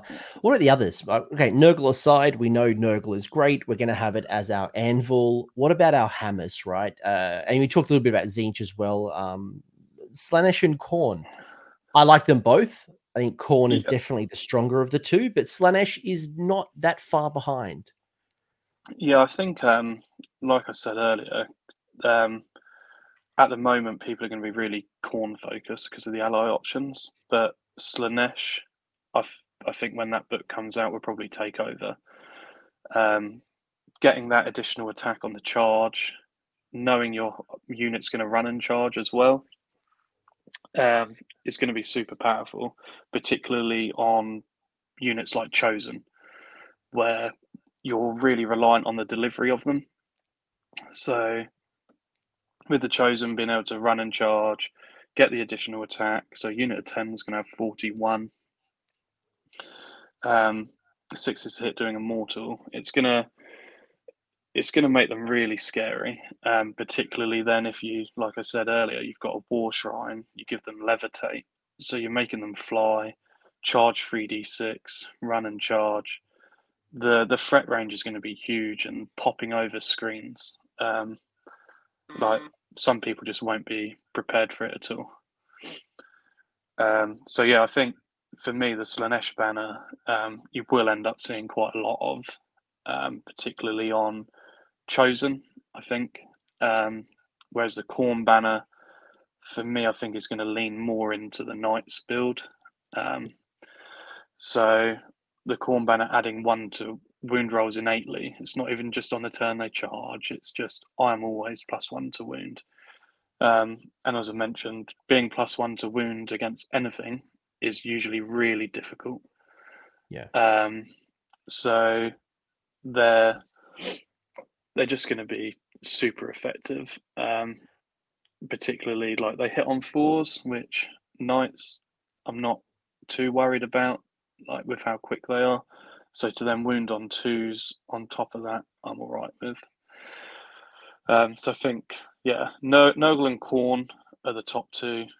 Slaanesh is only just behind them for me. Yeah. Um, and I think Slaanesh will join them once the, the Blades of Khorne book changes the way it's worded its allies. Agreed. Agreed. Right now, Khorne is buffed only Mm. because of the allies um, that you can bring in. But we know there are two Chaos books coming, so we can only assume it's Khorne and Slaanesh that are going to be upgraded, unless there's a new a new Chaos book coming. Maybe maybe they'll bring back Chaos Demons. Maybe they're taking it away from us and like 40k they've got their own codex. Fingers Yeah. crossed. Um, but you know, but I want I want to go to another point in a second, like Aragon mentioning as well. When you look at the knights and the knights uh, already are fast, they if they're if they're Slaanesh marked, it's almost like too much redundancy because you can turn the lowest one of the dice rolls into a four, so it's a minimum of five. You add the mark of Slaanesh, that's now a minimum of six. Then the run and charge, like, do you need all of this speed on a board that's shrunk? The answer is probably no. Um, but when you think about that in a chosen, I think that's the perfect delivery mechanism of chosen with uh, the mark of Slaanesh, with the War Shrine, with the um, the banner, whatever it might be.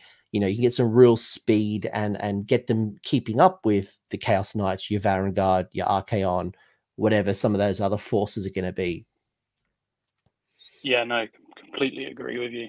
Um, that um, the chosen hit hard enough already, plus one to wound. I'm not too worried about on them, but getting them down the table is where they struggle.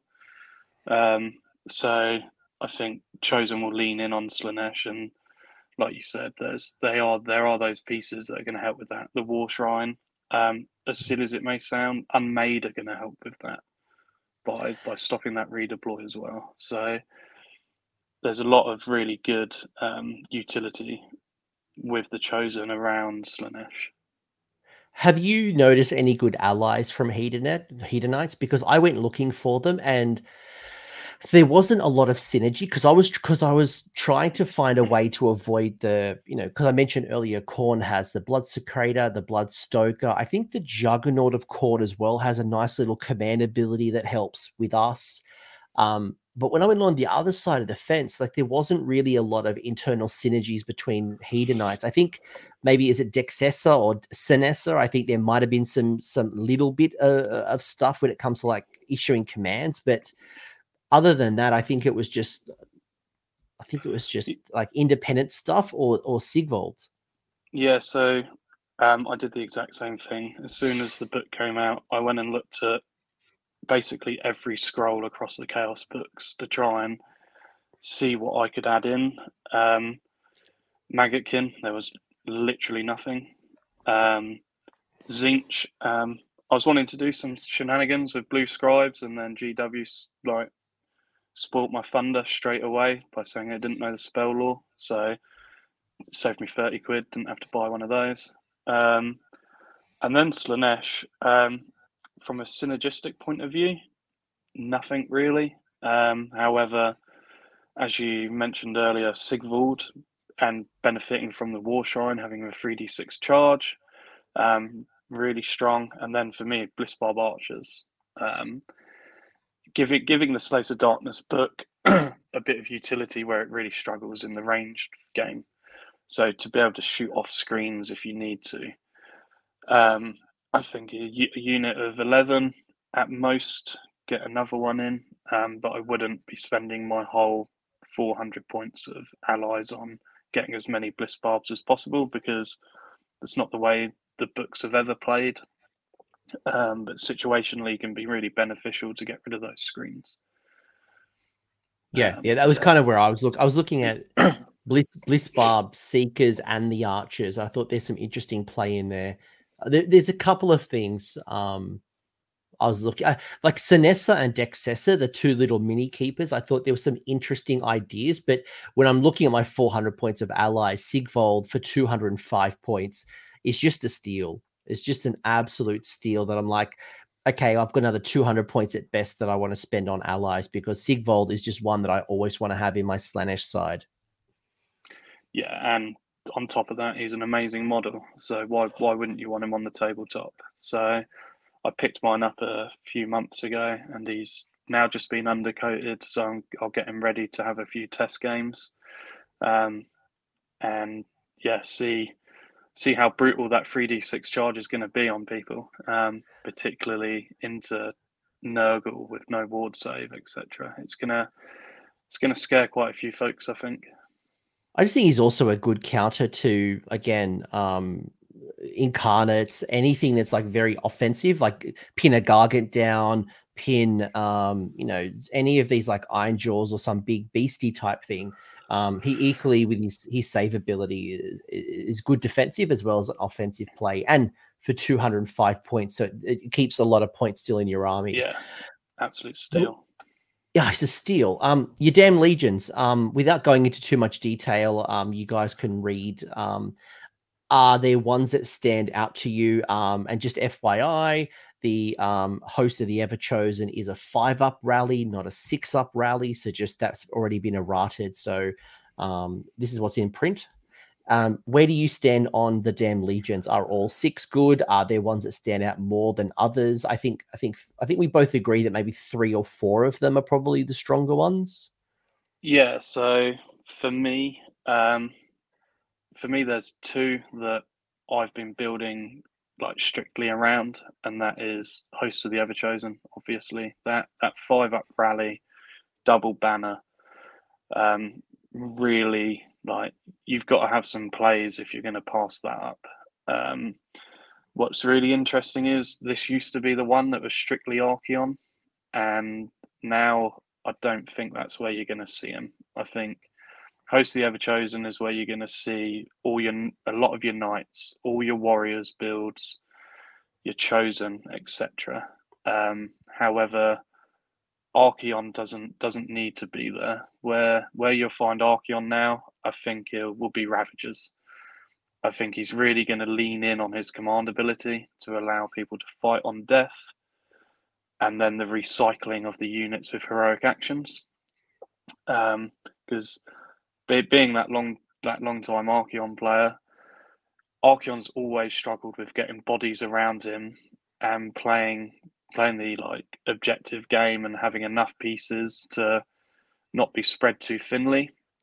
And so in Ravagers, this really benefits him. So um, I've got like a more refined list that is a bit more balanced, and then I've got a list which is two big blobs of 30 splintered fang and just going, well, you're going to kill me, but I'm probably going to know the future and I've hit you first. I'll die on the bounce back, kill what you've killed, and then I'm going to put another 15 of them back on the table just with a heroic action, um, which all happens in the hero phase.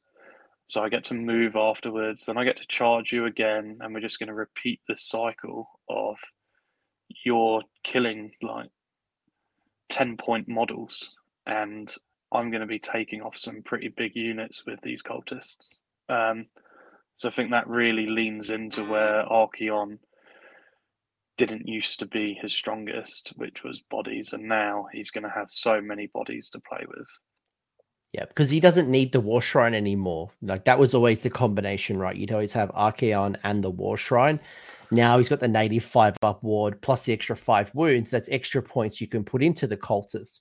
And you know, Jonathan mention, mentioning you know Legion of the First Prince, and like I'm rereading Legion of the First Prince, and I look at that ability, right? Start a hero phase. I can choose an undivided. You know, I, I can mess around with some marks. I'm like, I, I just don't see it. And uh, if if the second part with the in, infernal servants, if I could have coalition demons, I'd feel different. But the fact they've yeah. got to be allied and I'm restricted to 400 points of allied bloodletters, pink horrors, blah, blah, blah. To me, that is just like it's not enough for me to run de- Legion. As much as I love my demons, I just uh, no. I wish it, I wish they kept the coalition side. No, I completely agree with you. Um, I think it's it doesn't have the tricks that it wants to have or used to have, um, and you're really you're really taking it for just playing around with that. I believe it's the one unit you can flip its mark each turn, and I don't I don't see how that outweighs a five up rally or additional banner, etc. Um, so for me, Legion Legion is one that's right down the bottom of my pecking order. I, I don't mind despoilers, like add, adding two wounds to a despoiler monster. So if I'm going to run, you know, a um uh, a sorcerer lord on Manticore or a chaos lord on Manticore, and maybe I'm going to do soul grinder or some type of like I don't mind despoiler, but I think it's just Knights of the Empty Throne host Ravagers even Cabals to a degree probably have a little bit of a stronger um, a stronger build. But hey, if the next general's handbook goes back to like a monster focus, maybe despoilers is a nice little play because there is some nice things that have happened to the soul grinder. Um, I remember looking at that going, oh, okay, I'm I'm I'm now reinterested in the soul grinder again. Yeah, like Despoilers, I think definitely definitely has an option. Um, particularly if you've got that demon prince general so your demon prince becomes a monster, gets an additional two wounds. Um, same as Be'lakor, right? So Be'lakor can find a new home and get an additional two wounds this way. Um, considering um, he doesn't have a ward save, but he's got a four up unmodifiable save. So I think Despoilers could be his home now. Um, I saw a comment just pop up about Archaon having 27 wounds in this. No, 25. Just, 25. Oh yeah, oh yeah, oh, in this one, 27. Like, yeah. Nah, nah. It's just it's just not worth it. Like those extra two wounds and uh, aren't needed. Um, so I think you're better off in the other sub factions. Um, I also saw one with Archaon again in Knights of the Empty Throne because it allows him to run and charge. Um, again, personally, I don't think you need to at the moment. Boards are so small that even starting 22 away from your opponent, that's an eight inch charge off the bat without casting demonic speed. So, uh, maybe potentially Linkers calling out uh, Be'lakor's uh-huh. lock Legion the first print, so we can't even do that. So uh, right. potentially good good call out there. But um, and Knights of the Empty Throne are decent, and we'll have Toby to talk about that in a, in a couple of days' time. So I know Toby's a big yeah. fan of his Varanguard. So yeah, um, the, the I, I think what, goat, as he's known. I, I, think what I'm hearing from you is Host is good, Ravagers is good, Cabalist has some play. Despoilers, yeah, but you know, is it as good as Host? Um, Knights has some play. Um, Legion is probably the one that I would use the least. I think it's just just been nerfed too much. Yeah, no, I com- completely agree. Um, like I said, my the two that I really build around are Hosts and Ravagers. I think you've got to have a lot going on if you're going to look past those two we might need to see if Archaon is also locked. He might be locked. So, but either way, I think the the concept is clear. Whether uh, the the rest of the monsters could, with the spoilers, get a couple of extra wounds. But I think we both agree, even if he wasn't locked, it's not worth putting Archaon into Despoilers. You know, it's just it's it's not worth it. Obviously, you can if you want to. Um, your battle line, I'm going to skip this really quickly. There's a lot of great options in battle line. Again, depends on GVs and what the new meta looks like. I think there's so many great options. I don't have an issue filling my my battle line in this book. it's just not a thing. Yeah, no, there's there's an awful lot. Um, I do like that, you know, Ogroid Theridons can be battle line if you want to build into that, like battle cattle type. You've still got your Varanguard. Uh, and if you want to go Furies in Legion, awesome. That's that's great. Um, wh- wh- where do you stand on the Grand Strats and the battle tactics? Um, the grand strats, I'm not. I'm probably not going to pick any. I think there's better book ones that are easier to achieve. Um, however, battle tactics, um, there's definitely some that have their plays. Um, the rolling of the eye of the gods one again leans into the list building with the crown and making units not count on objectives. Um, so you, have got potentially a guarantee in that one. Um, You've got the killer priest or totem, really strong. Like again, situational, but um, to have any other battle tactic that allows you just to kill a singular model can be quite beneficial.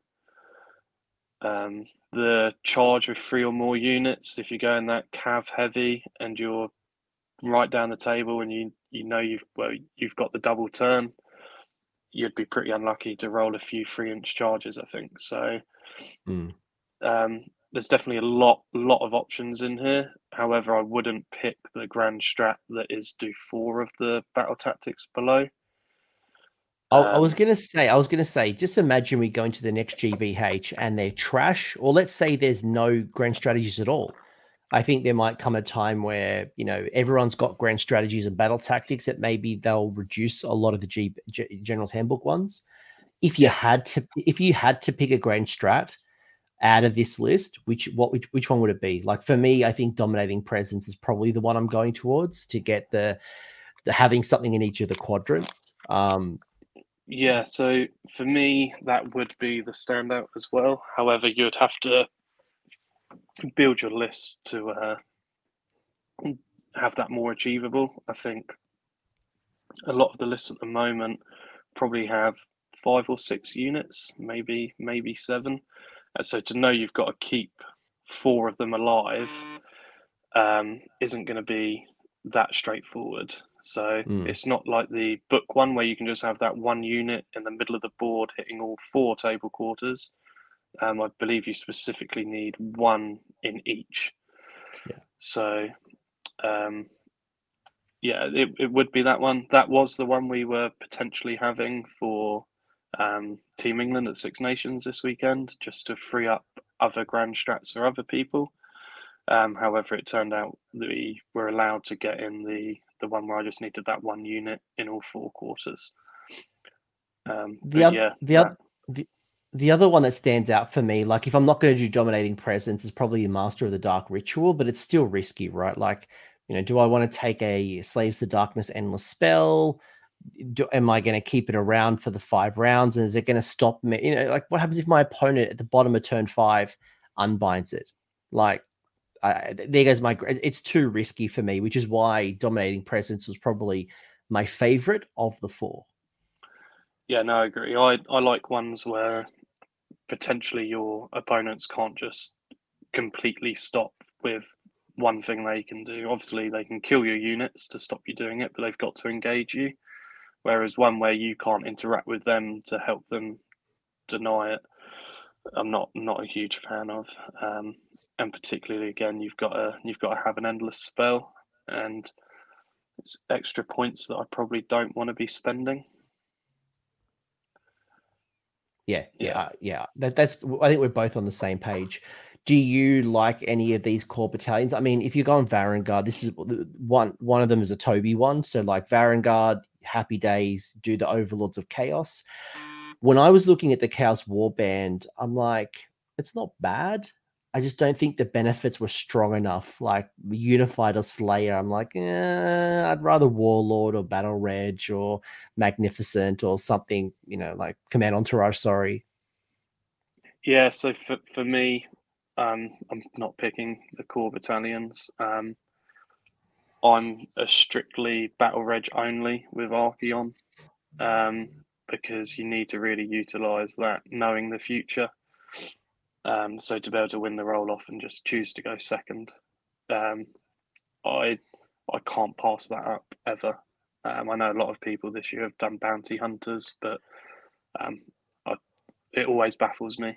Um, and then the other builds, I think you're looking at additional artifacts. So if you're going command entourage or warlord, um, but yeah, these these two war bands. I don't think you're going to get that many Chaos Warrior units in there. And um, I'll let Toby tell you about Varanguard, but that's a lot of Varanguard that you're going to need to take. Yeah, my my current list has two units of Varanguard, so it's not enough to go into Overlords of Chaos. And you'll notice that the Chaos Warband says that you've got to have up to four four units of um, of um, uh, Slaves to Darkness units that are not Behemoth, not uh, Varanguard, and um, like it, it's just it, for me, it's it, that one's too restrictive, and I think I'd rather just get a third banner to be honest. If I'm gonna, if if if that's what I want, or I'm gonna go yeah. another spell or another artifact. Yeah, no, I, I completely agree. I think I think the core battalions within the GHP are far better than than these ones. I like I like the Chaos Warband. If I scaled back my Varanguard and I went more Knights or more Chosen, I could see some use with the Chaos Warband.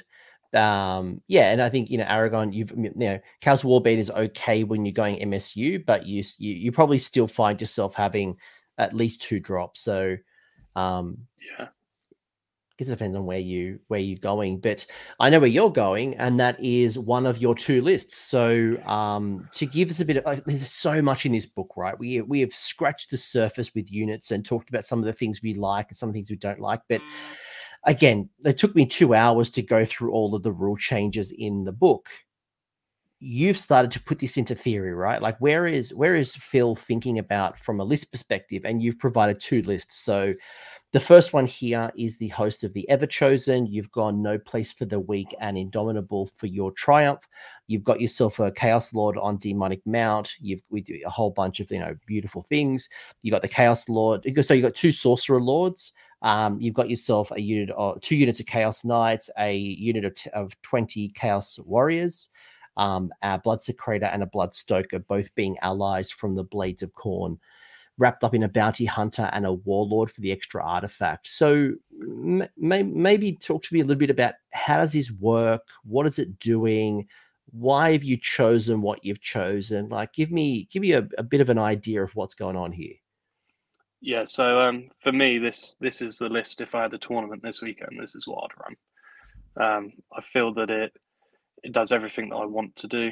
It it hits really, really hard. I've, I've played a lot of games of it and I've been quite surprised by the way it deals its damage, um, whilst being extremely survivable. So, um, I'll be totally honest, it's all centered around the Chaos Lord on Demonic Mount's ability.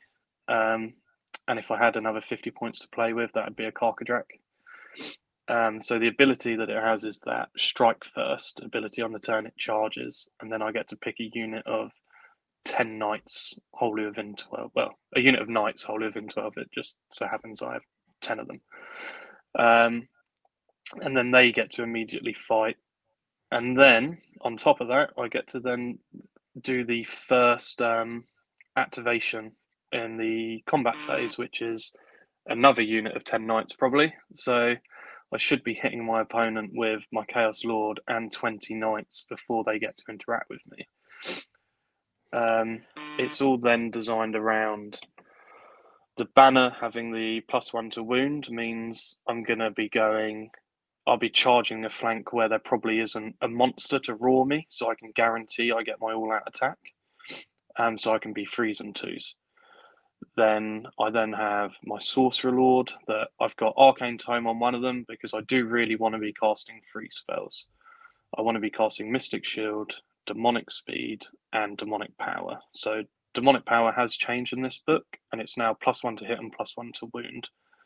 And that will be being cast on my other 10 knights, which don't have the banner, so they will hit exactly the same as the ones that do, and they can go towards where the monsters are that might roar them, etc. So I, will consistently be on freeze. Um, so those two units are already really punchy without the next two pieces, which are the Bloodsecrator and the Bloodstoker. Um, I think I sent you the wrong points to the Bloodstoker. He's only 80 instead of 120. Um, I was gonna say I was gonna say because I remember when I was building my list and those two in total become 205. And then when yeah, you bring yeah. Siggy in, Sig Sigvald is 205 as well. So it's easy for me at the moment to switch between the two and I can have the exact same list, but just swap out those two allies. Um yeah. But either way, you're still under points. Um exactly. Um, what, what, do those two do? Given like they're they're, they're beasts, uh, beasts of chaos, they're blades of Khorne. So if I haven't yeah. looked at blades of Khorne, like where does this, where's the current synergy work with these two? Current, I, I, I underline that, put it in bold because yeah. it's on borrowed time. Oh, exactly. So like like I said, I'm gonna be using and abusing this and, until it changes. So the the Blood Bloodsecrator has an ability which has a aura wholly within 16 that allows for plus one attack for Khorne units. Not blades of Khorne, just Khorne. So I get I get the benefit from that across all my models except my sorcerer lords and my warriors. So um, I'm looking at then on the charge, my chaos knights would be five attacks each. So I'm 51 attacks um, with that unit of 10. And then the Bloodstoker gives you uh, Aura again, wholly within 8, but this time it's plus 3 to run and charge and um, reroll all wound rolls. So again, utility around it is it's strictly Khorne. So what you're looking to do is the unit that you probably don't have demonic speed off on you're giving them the plus three to their charge. So you're then charging 2d6 plus three, charging the lowest dice to a four, and you're trying to really utilize the mechanics around getting all three of these pieces into combat. Um, so you've got those three real hammer units going down the Khorne route and really utilizing the abilities of the allies and then we've got that 20 blobber warriors we've talked about. So this list, I believe, is an eight drop. Um, so there's no guarantee that I'll be going first. Um, I think your opponent's going to have to deploy quite well um, if they're going to um, give you first turn, because um, if they're going to sit right on the edge of 18, um, I'm more than happy to full send this into someone's army. Um, yeah, and... this this is the type of list that if you're given first, you've got the threat range to go aggressive. But if you if you're given second, you've got some durability that you don't mind. Um, the only yeah. thing I want to call out is obviously is it the Bloodsecrator will force you to re-roll your successful casts within 16. So you just have to be mindful of where your sorcerer yeah. lords are, especially if you're trying to pull off like demonic speed. Yeah, so um, what I tend to do, um, he will be my like last drop usually, so I can see like where where I need to hit people. So I usually will deploy with knights on either flank, but wholly within 12 of both wizards. Um, and then my Bloodsecrator will be exactly 16.1 away from my wizards because I don't want to be re-rolling any of my spells. Um, like to successfully cast a seven and then have to re-roll it anyway. Yeah, I've got I've got no time to be doing that. So um, it does come down to deployment and just knowing your ranges, um, which inherently I will pre-measure and just make sure I can make get my um, blood Bloodsecrator away from that. Um, and then his aura is quite big, so if you run him down the table, you can probably hit quite a few enemy wizards turn one as well. Um, so I've played against Lumineth with him, and he's been like MVP just by going, uh, "Can you re-roll that, please?" Especially Total Eclipse because I hate that spell. Um, and then, yeah, so it, it just comes down to knowing knowing what your army does and just knowing your ranges and keeping them outside. Like this is something you can control. Um, I've just seen someone say why indomitable. And, yeah, um, yeah. Why, why, why the triumph is indomitable instead of inspired or something else? Um, so correct me if I'm wrong, but is indomitable plus is that auto you... pass or is it? Or I'm trying to. Remember, I've, I've, they've changed so much. Um, so I think I've gone for the. What do you want, mate? Um, I think I'm going the um, inspiring presence one um, because there's so much in the game that can just force you to run away. Um, yeah, it's been it's been a long few days for me, so I've probably made a mistake if that's not the right one. Um, that's all right. So, um, yeah, I don't I don't feel you need the plus one to wound when you've got the utility to do that anyway. I don't really need the re-rollable charges. Um, the fact that there isn't any battle shock immunity in here um, I think just having it once would be quite beneficial. And at 1975, you've got a good chance of getting your triumph, but not guaranteed. Well, your your list should be a little bit cheaper as well because I think you've overcosted the Blood Bloodsecrator or the Bloodstoker. But um, the other the other consideration as well is there's a lot more armies now coming out with no inspiring presence. You know, Mega Gargants can shut off inspiring presence. Uh, Daughters of Khaine have an ability shut off inspiring presence. Um, so having something like a triumph to to, to stop battle shock that is an inspiring presence actually isn't a bad card to have up your sleeve especially with those 20 chaos warriors that if you find yourself you know super durable but running from battle shock it's nice just to have up your sleeve. Yeah no I completely agree uh, anything else you call out on this list, or do you want to go to your second one? I mean, host of the Everchosen, as we've mentioned, you get a second Ensorcelled Banner, which is great. Uh, you get the five up rally on your Chaos Knights, your Chaos Warriors, your Varanguard, and your Chosen. So, um, really yeah. does lead you into like spending a lot of points, which is where you've reinforced all three of those Knight slash Warrior units. And yeah. to, to, to, Aragon's point as well, you know, even without Khorne, this is a strong list. And if you don't want to go into the Bloodsecrator, Bloodstoker, you could make this a Slaanesh list, and it wouldn't change that much. Exactly. That that's what I've tried to do with a lot of my list building in this edition to give me the flexibility to once these pieces do change, um, I can adapt to that and not not be heavily reliant because essentially you probably look at trying to get another enhancement maybe and then get that third banner in and the other 10 knights become Slaanesh. So then you have three banners and you've got 10 knights, all 10 knights are getting plus one attack on the turns they charge. Um, mm. But yeah, trying trying to make sure I've got options for when things change. Um, and yeah, the the list the list is strong. It it hits like a freight train, and once even when the blood Bloodsecrator's gone and you're outside of the range of the Bloodstoker, um, it is pretty oppressive. Yeah, and there's some other good options from the ally pool. As I mentioned, I think it's a juggernaut, juggernaut of Khorne as well as a nice little addition. There's a couple of little synergies, but just know that the Blades of Khorne um, will likely get War Scroll updates when these new books drop, which we know is coming probably in the next, say, four months. So don't go spending your dollary dues uh, unless you've already got them. Uh, or if you're like me, you pay 20 bucks to get both the Bloodsecrator and the Bloodstoker. But I, I, wouldn't spend a lot of money to get those units. Um, The second list you've given me is a Ravagers list, so a little bit different. You've got Archaon, the Everchosen, which is awesome. We want to see the big bad daddy with the Sorcerer Lord as well, um, Idolater Lord, Arcane Tome, you know, blah blah blah. Now you've gone a little bit harder on your cultist, having 30 Splintered Fang, two units of Untamed Beasts, as well as that big hammer unit that is the Chaos Chosen. And I think when you start to reinforce things, you'll notice how quickly your points go up. There's one quarter of your army in the in the the chosen unit alone, let alone yeah. you know what Archaon's doing as well. So you do find your points disappear quickly. Yeah, so this list is um is quite different to the first one. Um, it's a lot more bodies, a lot more presence on the table. Um, I didn't want to be that guy that just sent you a list that just had all splintered fang on it. So I thought I'd um, give you something a little bit different.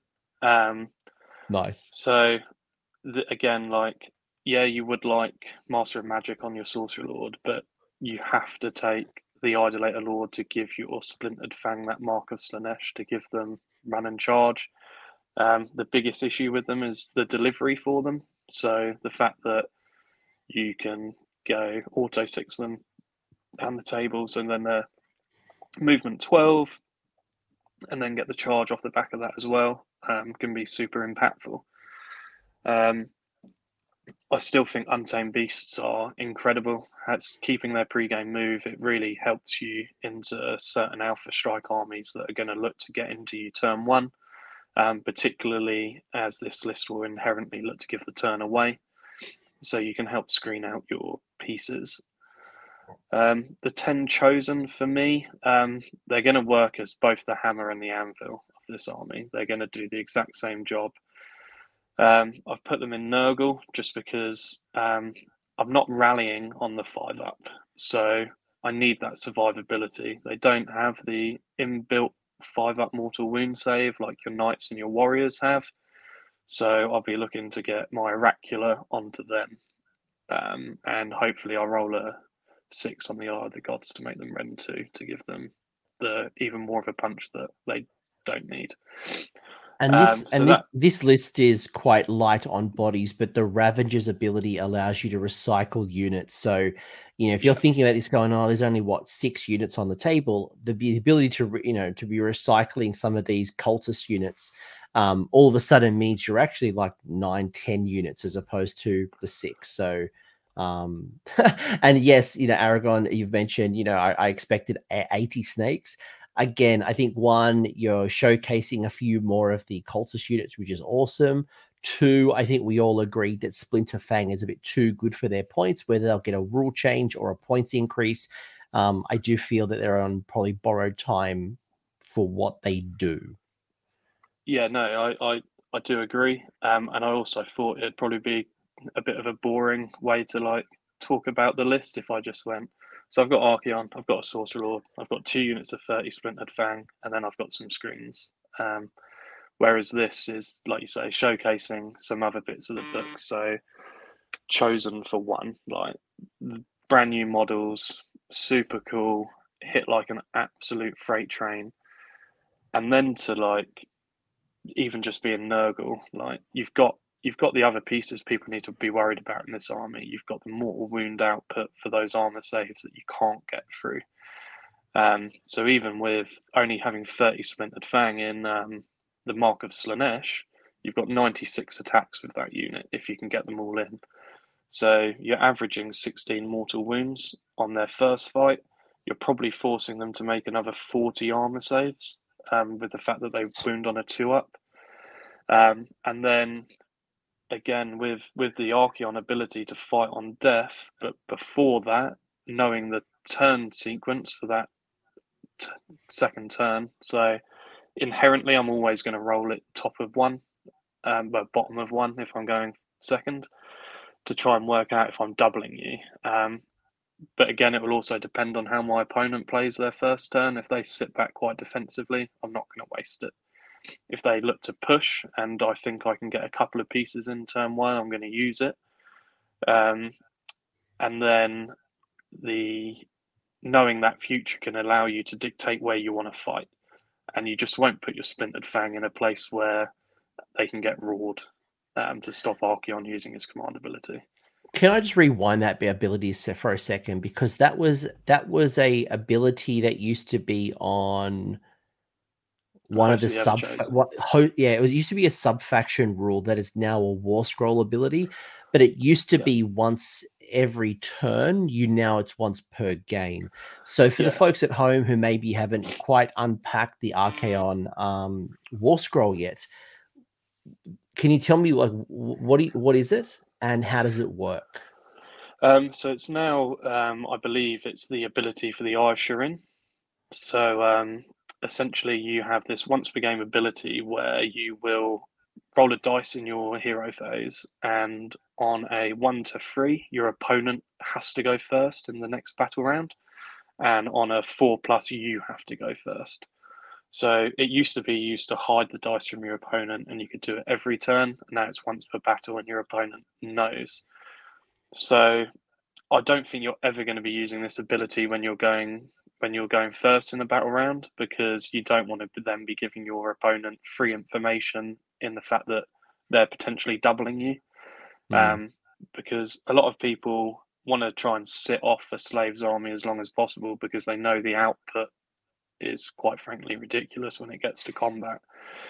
So they're looking at trying to mitigate that as much as possible. So the ability to know you're doubling someone or know if you have the opportunity to is so powerful. And the fact that it's once per game now i'm i'm totally fine with. Uh, do i wish it was every round again? Yes. Yeah i do.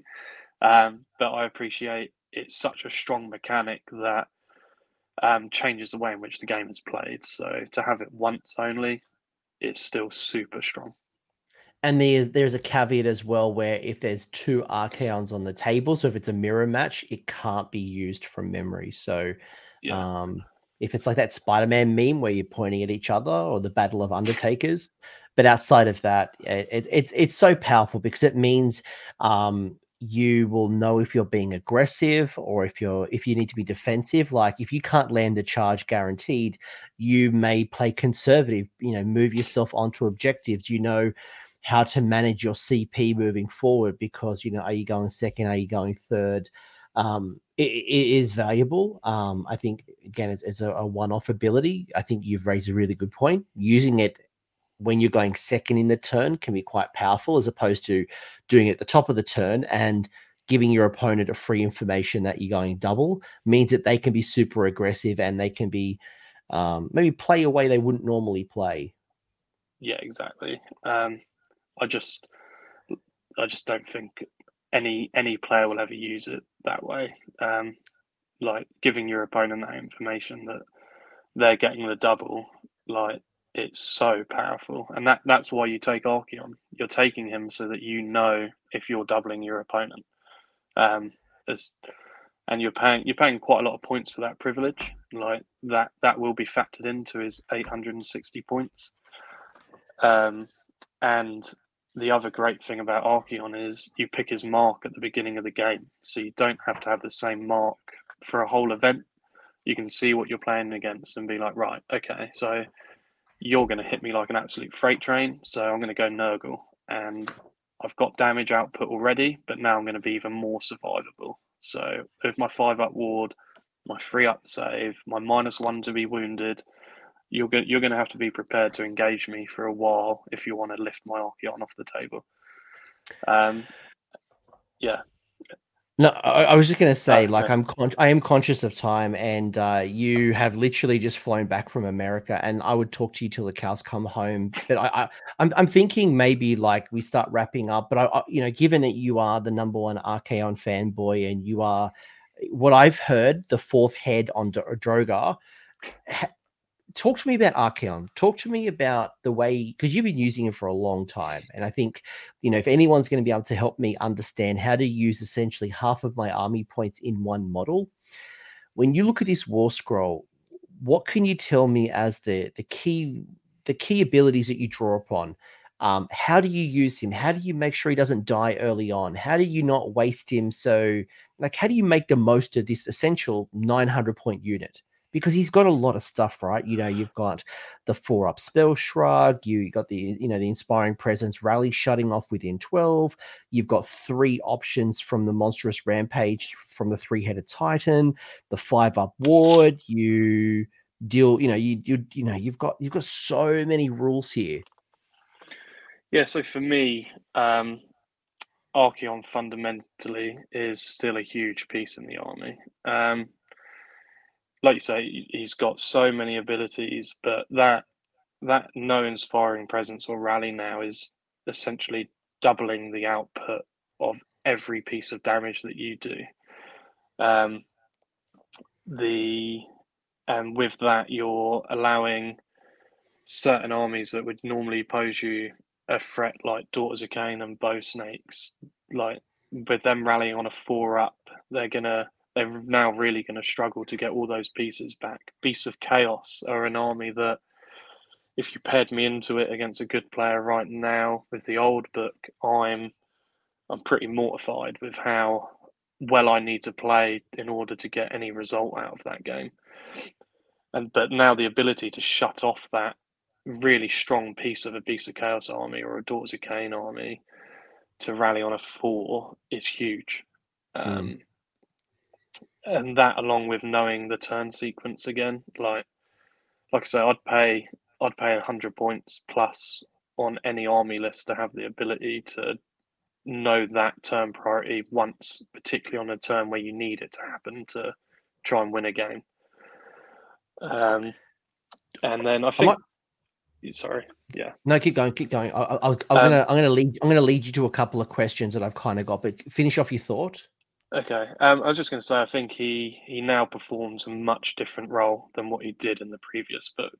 Um, i used to use him as this big deterrent that would sit in really awkward places for my opponent but mainly be there for my Varanguard to buff them to oblivion.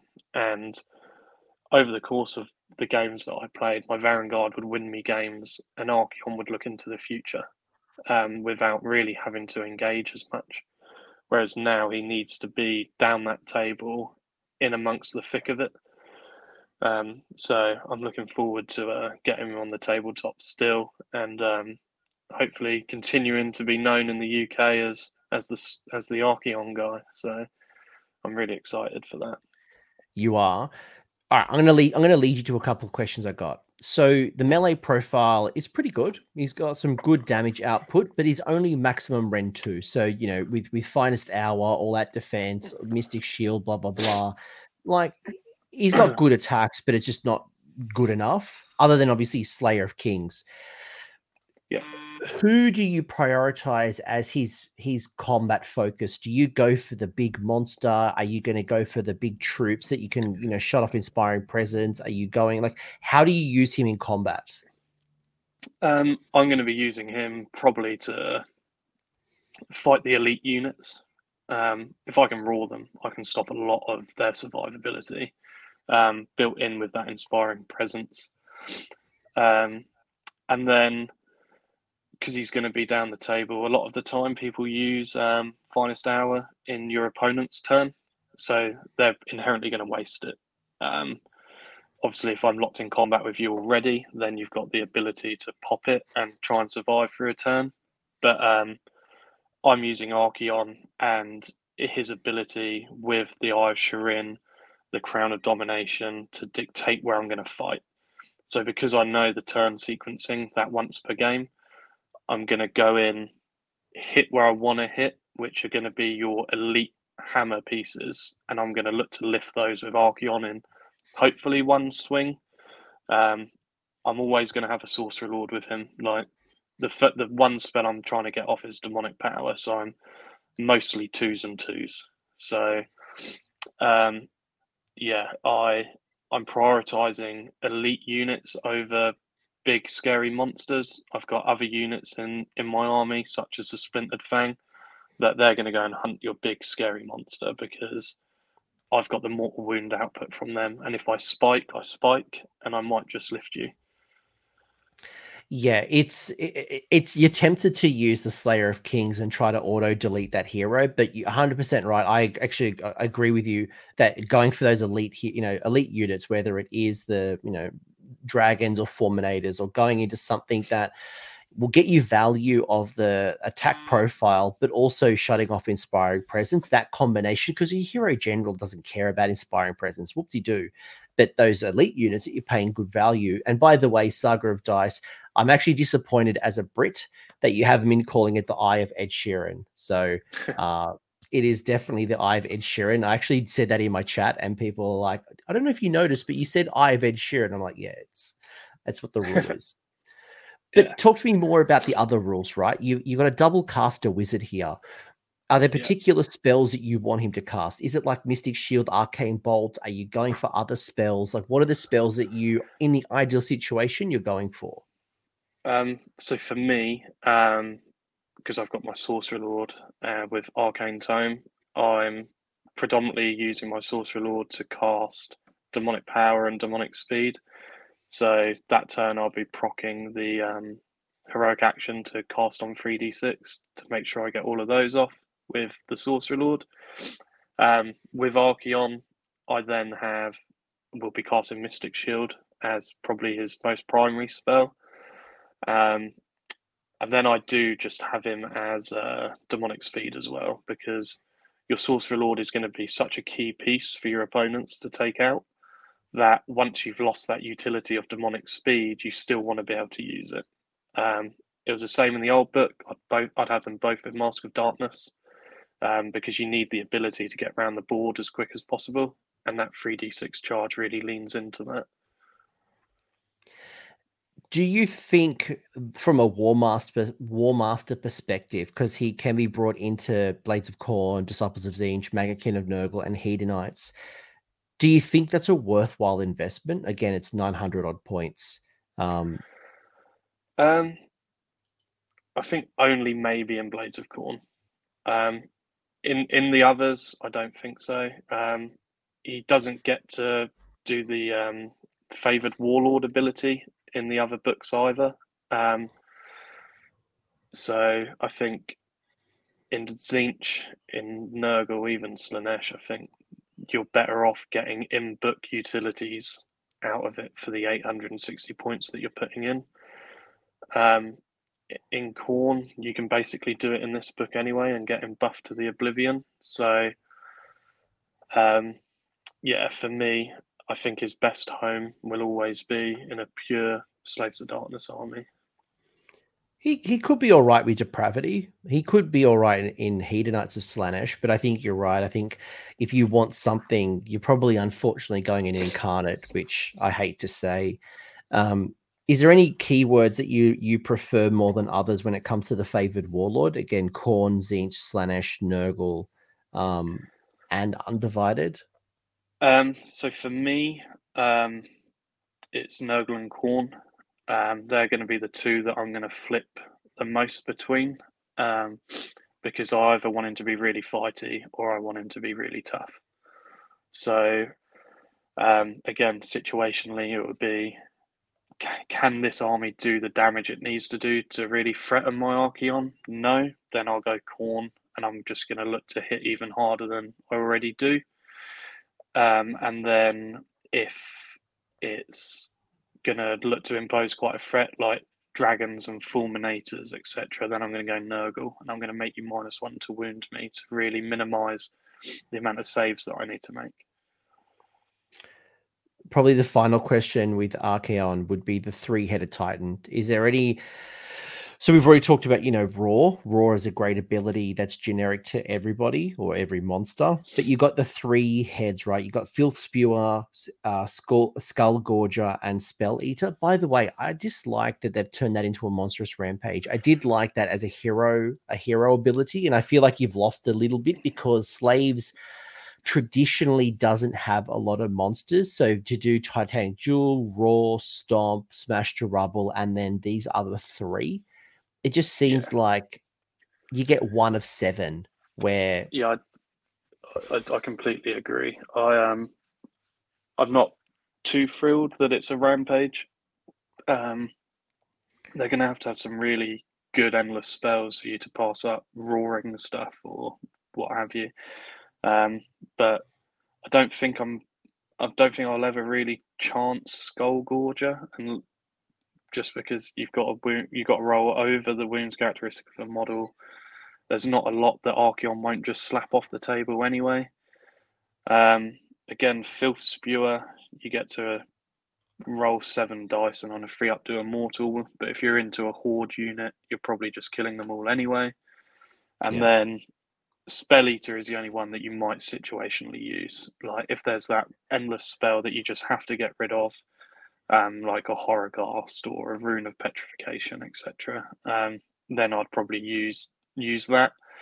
But um, yeah, I wish I wish there was still a hero phase ability that allowed you to do certain aspects. I will say, spell. What I like about Spell Eater in particular is not only do you eat an endless spell on a two up, but you also deal D three mortal wounds to the caster. So that's not even yeah. a conditional thing, right? So if you unbound, if you just spell the endless spell, and the rumor, the rumor, not confirmed, is that we might go into a sub commander meta where there might be incentives for sub commanders. So if there's a lot of little three, the three wound, five wound, six wound idiots, um, and they're casting a bunch of endless spells, that that could pop them, or that could at least put yeah. them to half half their wounds. So uh, it may get them to reconsider casting some of those endless spells. So that's probably my favorite of the three. But I think to your point, Roar Stomp, Titanic Duel are probably going to be ones that you'll choose probably more often than the three heads, which is a shame, which is a dry a crime. It's a crime against Archaon. Yeah. Yeah. Yeah. So, um, yeah, like I say, should still be heroic heroic phase abilities. Even a heroic action actually wouldn't be too bad if it was a heroic action as opposed to a monstrous rampage. Yeah. Yeah, no, that that could also be an option. Um, yeah, so yeah, roar roar for me is still the main one. Yeah, especially if you're going into those elite units that you want to one stop them from using all that defense, two, you know, make the most of that shutting down inspiring presence. So the more damage you can possibly do, the more likely to take battle shock, which means they're going to run, especially if they're like multi wound, you know, whether it's gluttons or some type of um, three wound, four wound. Hell, put it into Stormdrake Guard. That's that's disgusting seven wound dragons running away. Yeah. Nine wounds, nine wounds. They're nine wounds. Nine. Bloody yeah. hell. Yeah. Yeah, no, exactly. Phil, we could keep talking about this. I want to ask you maybe one final question, and then we'll kind of wrap this up. You can go back to bed. Um, you know, you've, you've been you've been an awesome guest, and I know as we go through this, and you get more reps in with the new book, you're going to you know unlock a whole bunch of potential. I know Jeff talked a little bit about like the Mutalith Vortex Beast. There's so much good stuff that's going to be unlocked in this book, and I, it's like Cities of Sigmar, right? When Cities first dropped, because I was a part of Cities when it very first dropped the list tech didn't really unravel until at least six months, where it's like, oh, we found some interesting list tech, we found some ideas. Yes, you've got some like low hanging fruit with the splintered fang and the the five up rally and the Nurgle banner, but I think you know, as we've talked a lot about, Slaanesh, I think is un- it hasn't been truly unlocked to its potential. Um, I think Tzeentch is probably a little bit of a sleeper. We've kind of rubbished it and poo-pooed it a little bit, but I think there's some some list tech that we haven't thought about just yet with with Tzeentch and maybe even some of the the marks of the undivided. And you know, we haven't really talked about you know the the War Queen. We ha- and I think there's some good stuff in the in the Dark Oath Dark Oath side of the book. Um, there's a lot of good stuff in this book, and I guess it depends on what the GHB brings and the incentives and the army and the meta and it's great to have a toolbox. I think that's the key. It's it's great to have a toolbox that you can respond to. No, I, I completely agree with you. The the book can lean any way um, as the meta shifts. Um, and if we go into a shooting meta, then you need to utilize those Blissbarb archers. But um, yeah, it's really exciting, especially with a new GHB around the corner. Like, there's a lot we can kind of pre-plan for and get ready for the new the new edition of Slaves of Darkness, we're now we're now going to be some of the biggest damage dealers in the game, um, opposed to being this army that you just don't kill. So um, it's exciting. It's going to lean to a new way of playing, um, and I'm looking forward to like like we said, using models that never saw the light of day in knights, warriors, chaos lords on demonic mounts, Karkadrax, um, cultists. So yeah, really, really exciting. So my last question to you then, my last question, then I'll let then we'll wrap it up. Is what's the keys to success? If I'm a uh, if I'm a Slaves to Darkness player who's currently I don't know, let's say a tournament average, I'm winning two games or three games out of my five. Uh, maybe I'm doing okay, but I or maybe I'm picking this up for the first time. How do I get the most of my army, and how do I do well? Um, so I think what what fundamentally people need to remember about Warhammer is that it's a it's a game of movement. So you need to understand the like general mechanics of the game and remember you don't always need to kill stuff to win games of Warhammer. However, this army is to allude to the fact that um, you're gonna you're gonna kill a lot of stuff while you're playing the game. Um, it's to play, in my opinion, quite aggressively. It's going to look to deal as much damage as physically possible. And um, God, my dog's going mental. Um, Sorry. And uh, yeah, you're gonna you're gonna look to build around lists that are gonna look to pump out like a significant amount of damage. You can do it in multiple ways. You can do it with like all cav builds. If you want that pure foot slog of lots of bodies, you can go warriors, chosen, cultists. Um, so I'd say it really leans into new players as well. You've got a lot of survivability. The the majority of your army is going to be sat on a free up save as a base, um, which is great. Like the fat warriors and knights have both come down to a free plus save is incredible. Um, so I think for a new player, it's it's a really good spot to be joining the game as a as a Slaves to Darkness player as well. You've got you got the best of both worlds. You you're going to be survivable. You're going to hit like a freight train. You're going to feel like you're in the game till the very end. So, yeah, really good spot. I think it's a, it's an exciting for list builders. I I can imagine if I'm a new player, um, don't get overwhelmed. Don't get overwhelmed. Hey, dog. Um, yeah. Don't try to keep chasing. I think if you keep trying to chase and you keep trying to like, uh, what's better, chosen warriors, Varanguard, and you like you'll be you'll be chasing the tail, and that's what happens in cities. You just got to stick and just like commit to something. And as you build up your army, you, you just get frustrated. I've, I've noticed, especially what happens in cities of Sigmar. But I think there's so much excitement from a list builder, right? Like, you know, cockatrice, yeah. Bring some cockatrice into the army. Um, there's just so many cool pieces. And that to me, and like, as much as I want to paint up my army like Slaanesh, I feel like the flexibility of just painting them black with gold or mm. silver is probably going to be the most flexible because then I can just jump between the different marks. And, you know, I think Jonathan mentioned earlier converting up some cool banners that might represent the uh, the ensorcelled banners, but there's a lot of cool things in here, and I'm excited to see where the new GHB goes, and then I can fully commit to go right. Where am I building into? What do I need? Do I need lots of units or small units? Do I want a couple of really powerful units? Do I want to have lots of board control? And that's where cultists come in. I think there's some really cool list tech that we haven't talked about, like the Gorebeast Chariot or even the regular chariots. I think Gorebeast Chariot's got some very interesting rules that I think people are sleeping on. And yeah, you just go through this book and it's like, I like this, I like this, I like this. I love the Darkoath Warqueen and I love her, some of her abilities where it's like if you get into their side of the battlefield, she achieves her oath and there's some crazy things. So whether you're competitive, whether you are uh, narrative, whether you are just casual, there's something in here for you. And I dig that. I really dig that. Yeah, no, I think I think it's amazing. Um, and like like you say, the fact that from a list building perspective, you've got so many of these damn legions that you can pick from that are inherently good and lean you into various play styles is brilliant. Um, like you say, if you're either competitive or a casual player, there's there's something for you across the whole book. You're not you're not subject to just taking the same core seven units that we did in the previous book um, if you wanted to be a competitive player. Um, whereas now, you, I think you're going to see a lot of competitive chaos players playing a lot of different armies, which is really refreshing for the whole game of Age of Sigmar. Um, so it'd be really cool to see and decipher what like my peers are doing within Slaves of Darkness and speaking to them and trying to get the most out of it. Can I tell you something really funny?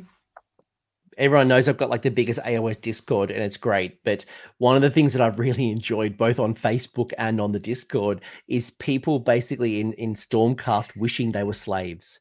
Because you look yeah. at the internal balance, right? If you look at like G- GW's Meta Watch and they show you like how many units in Stormcast get used, it's like 33% of their units actually get used on the table. This, I actually feel, I, I feel like there's going to be a lot higher um, internal balance when it comes to using units in the book. I think it, it won't get 100%, but the, we talked about it. You know, the cultists, there's a lot of interesting cultists, there's a lot of interesting ways of playing. So, look, I said to you, we wrap this up, and I think we should wrap this yeah. up. Phil, is there anything one you want to say? Any shout outs? Anyone that you want to, um, people want to find you? Where can they find you? I know you're on Twitter and your handle's below, um, unless Twitter blows up, in which case we'll find you somewhere else. Um, not really. Just um, thank you very much for uh, inviting me onto the show. I always love talking all things Slaves of Darkness. Um, I guess I'll give a, shout out to my club back home, which is Lance and Buckler.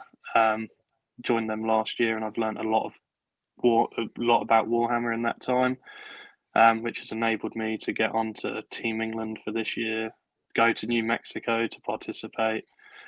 Um, what I will say to anyone, um, and there's probably people in the chat that have sent me messages on Twitter, um, reach out to me if you want any advice on Slaves to Darkness, and um, I'm more than happy to talk through it. I don't mind having calls, or if you just want to chat over over Twitter DMs, then that that's all well and good as well. So um, yeah, um, really excited really happy to be invited on here, and I'm just I'm looking forward to smashing face with New Slaves to Darkness in the next GHB.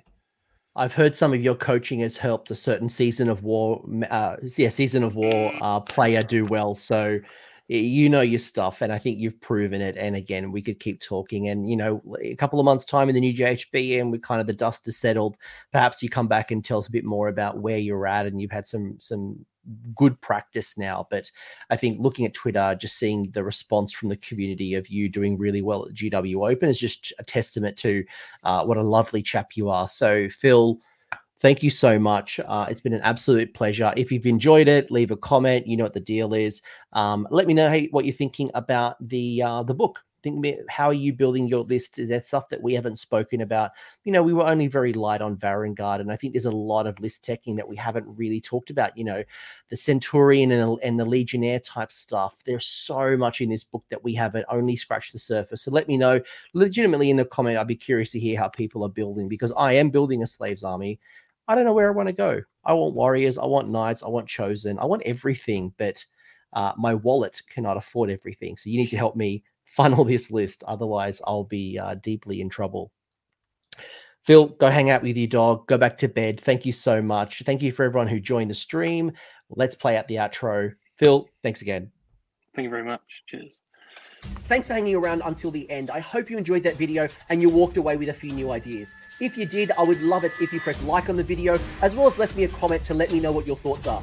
The conversation will continue over on Discord, and the link is down below in the video description.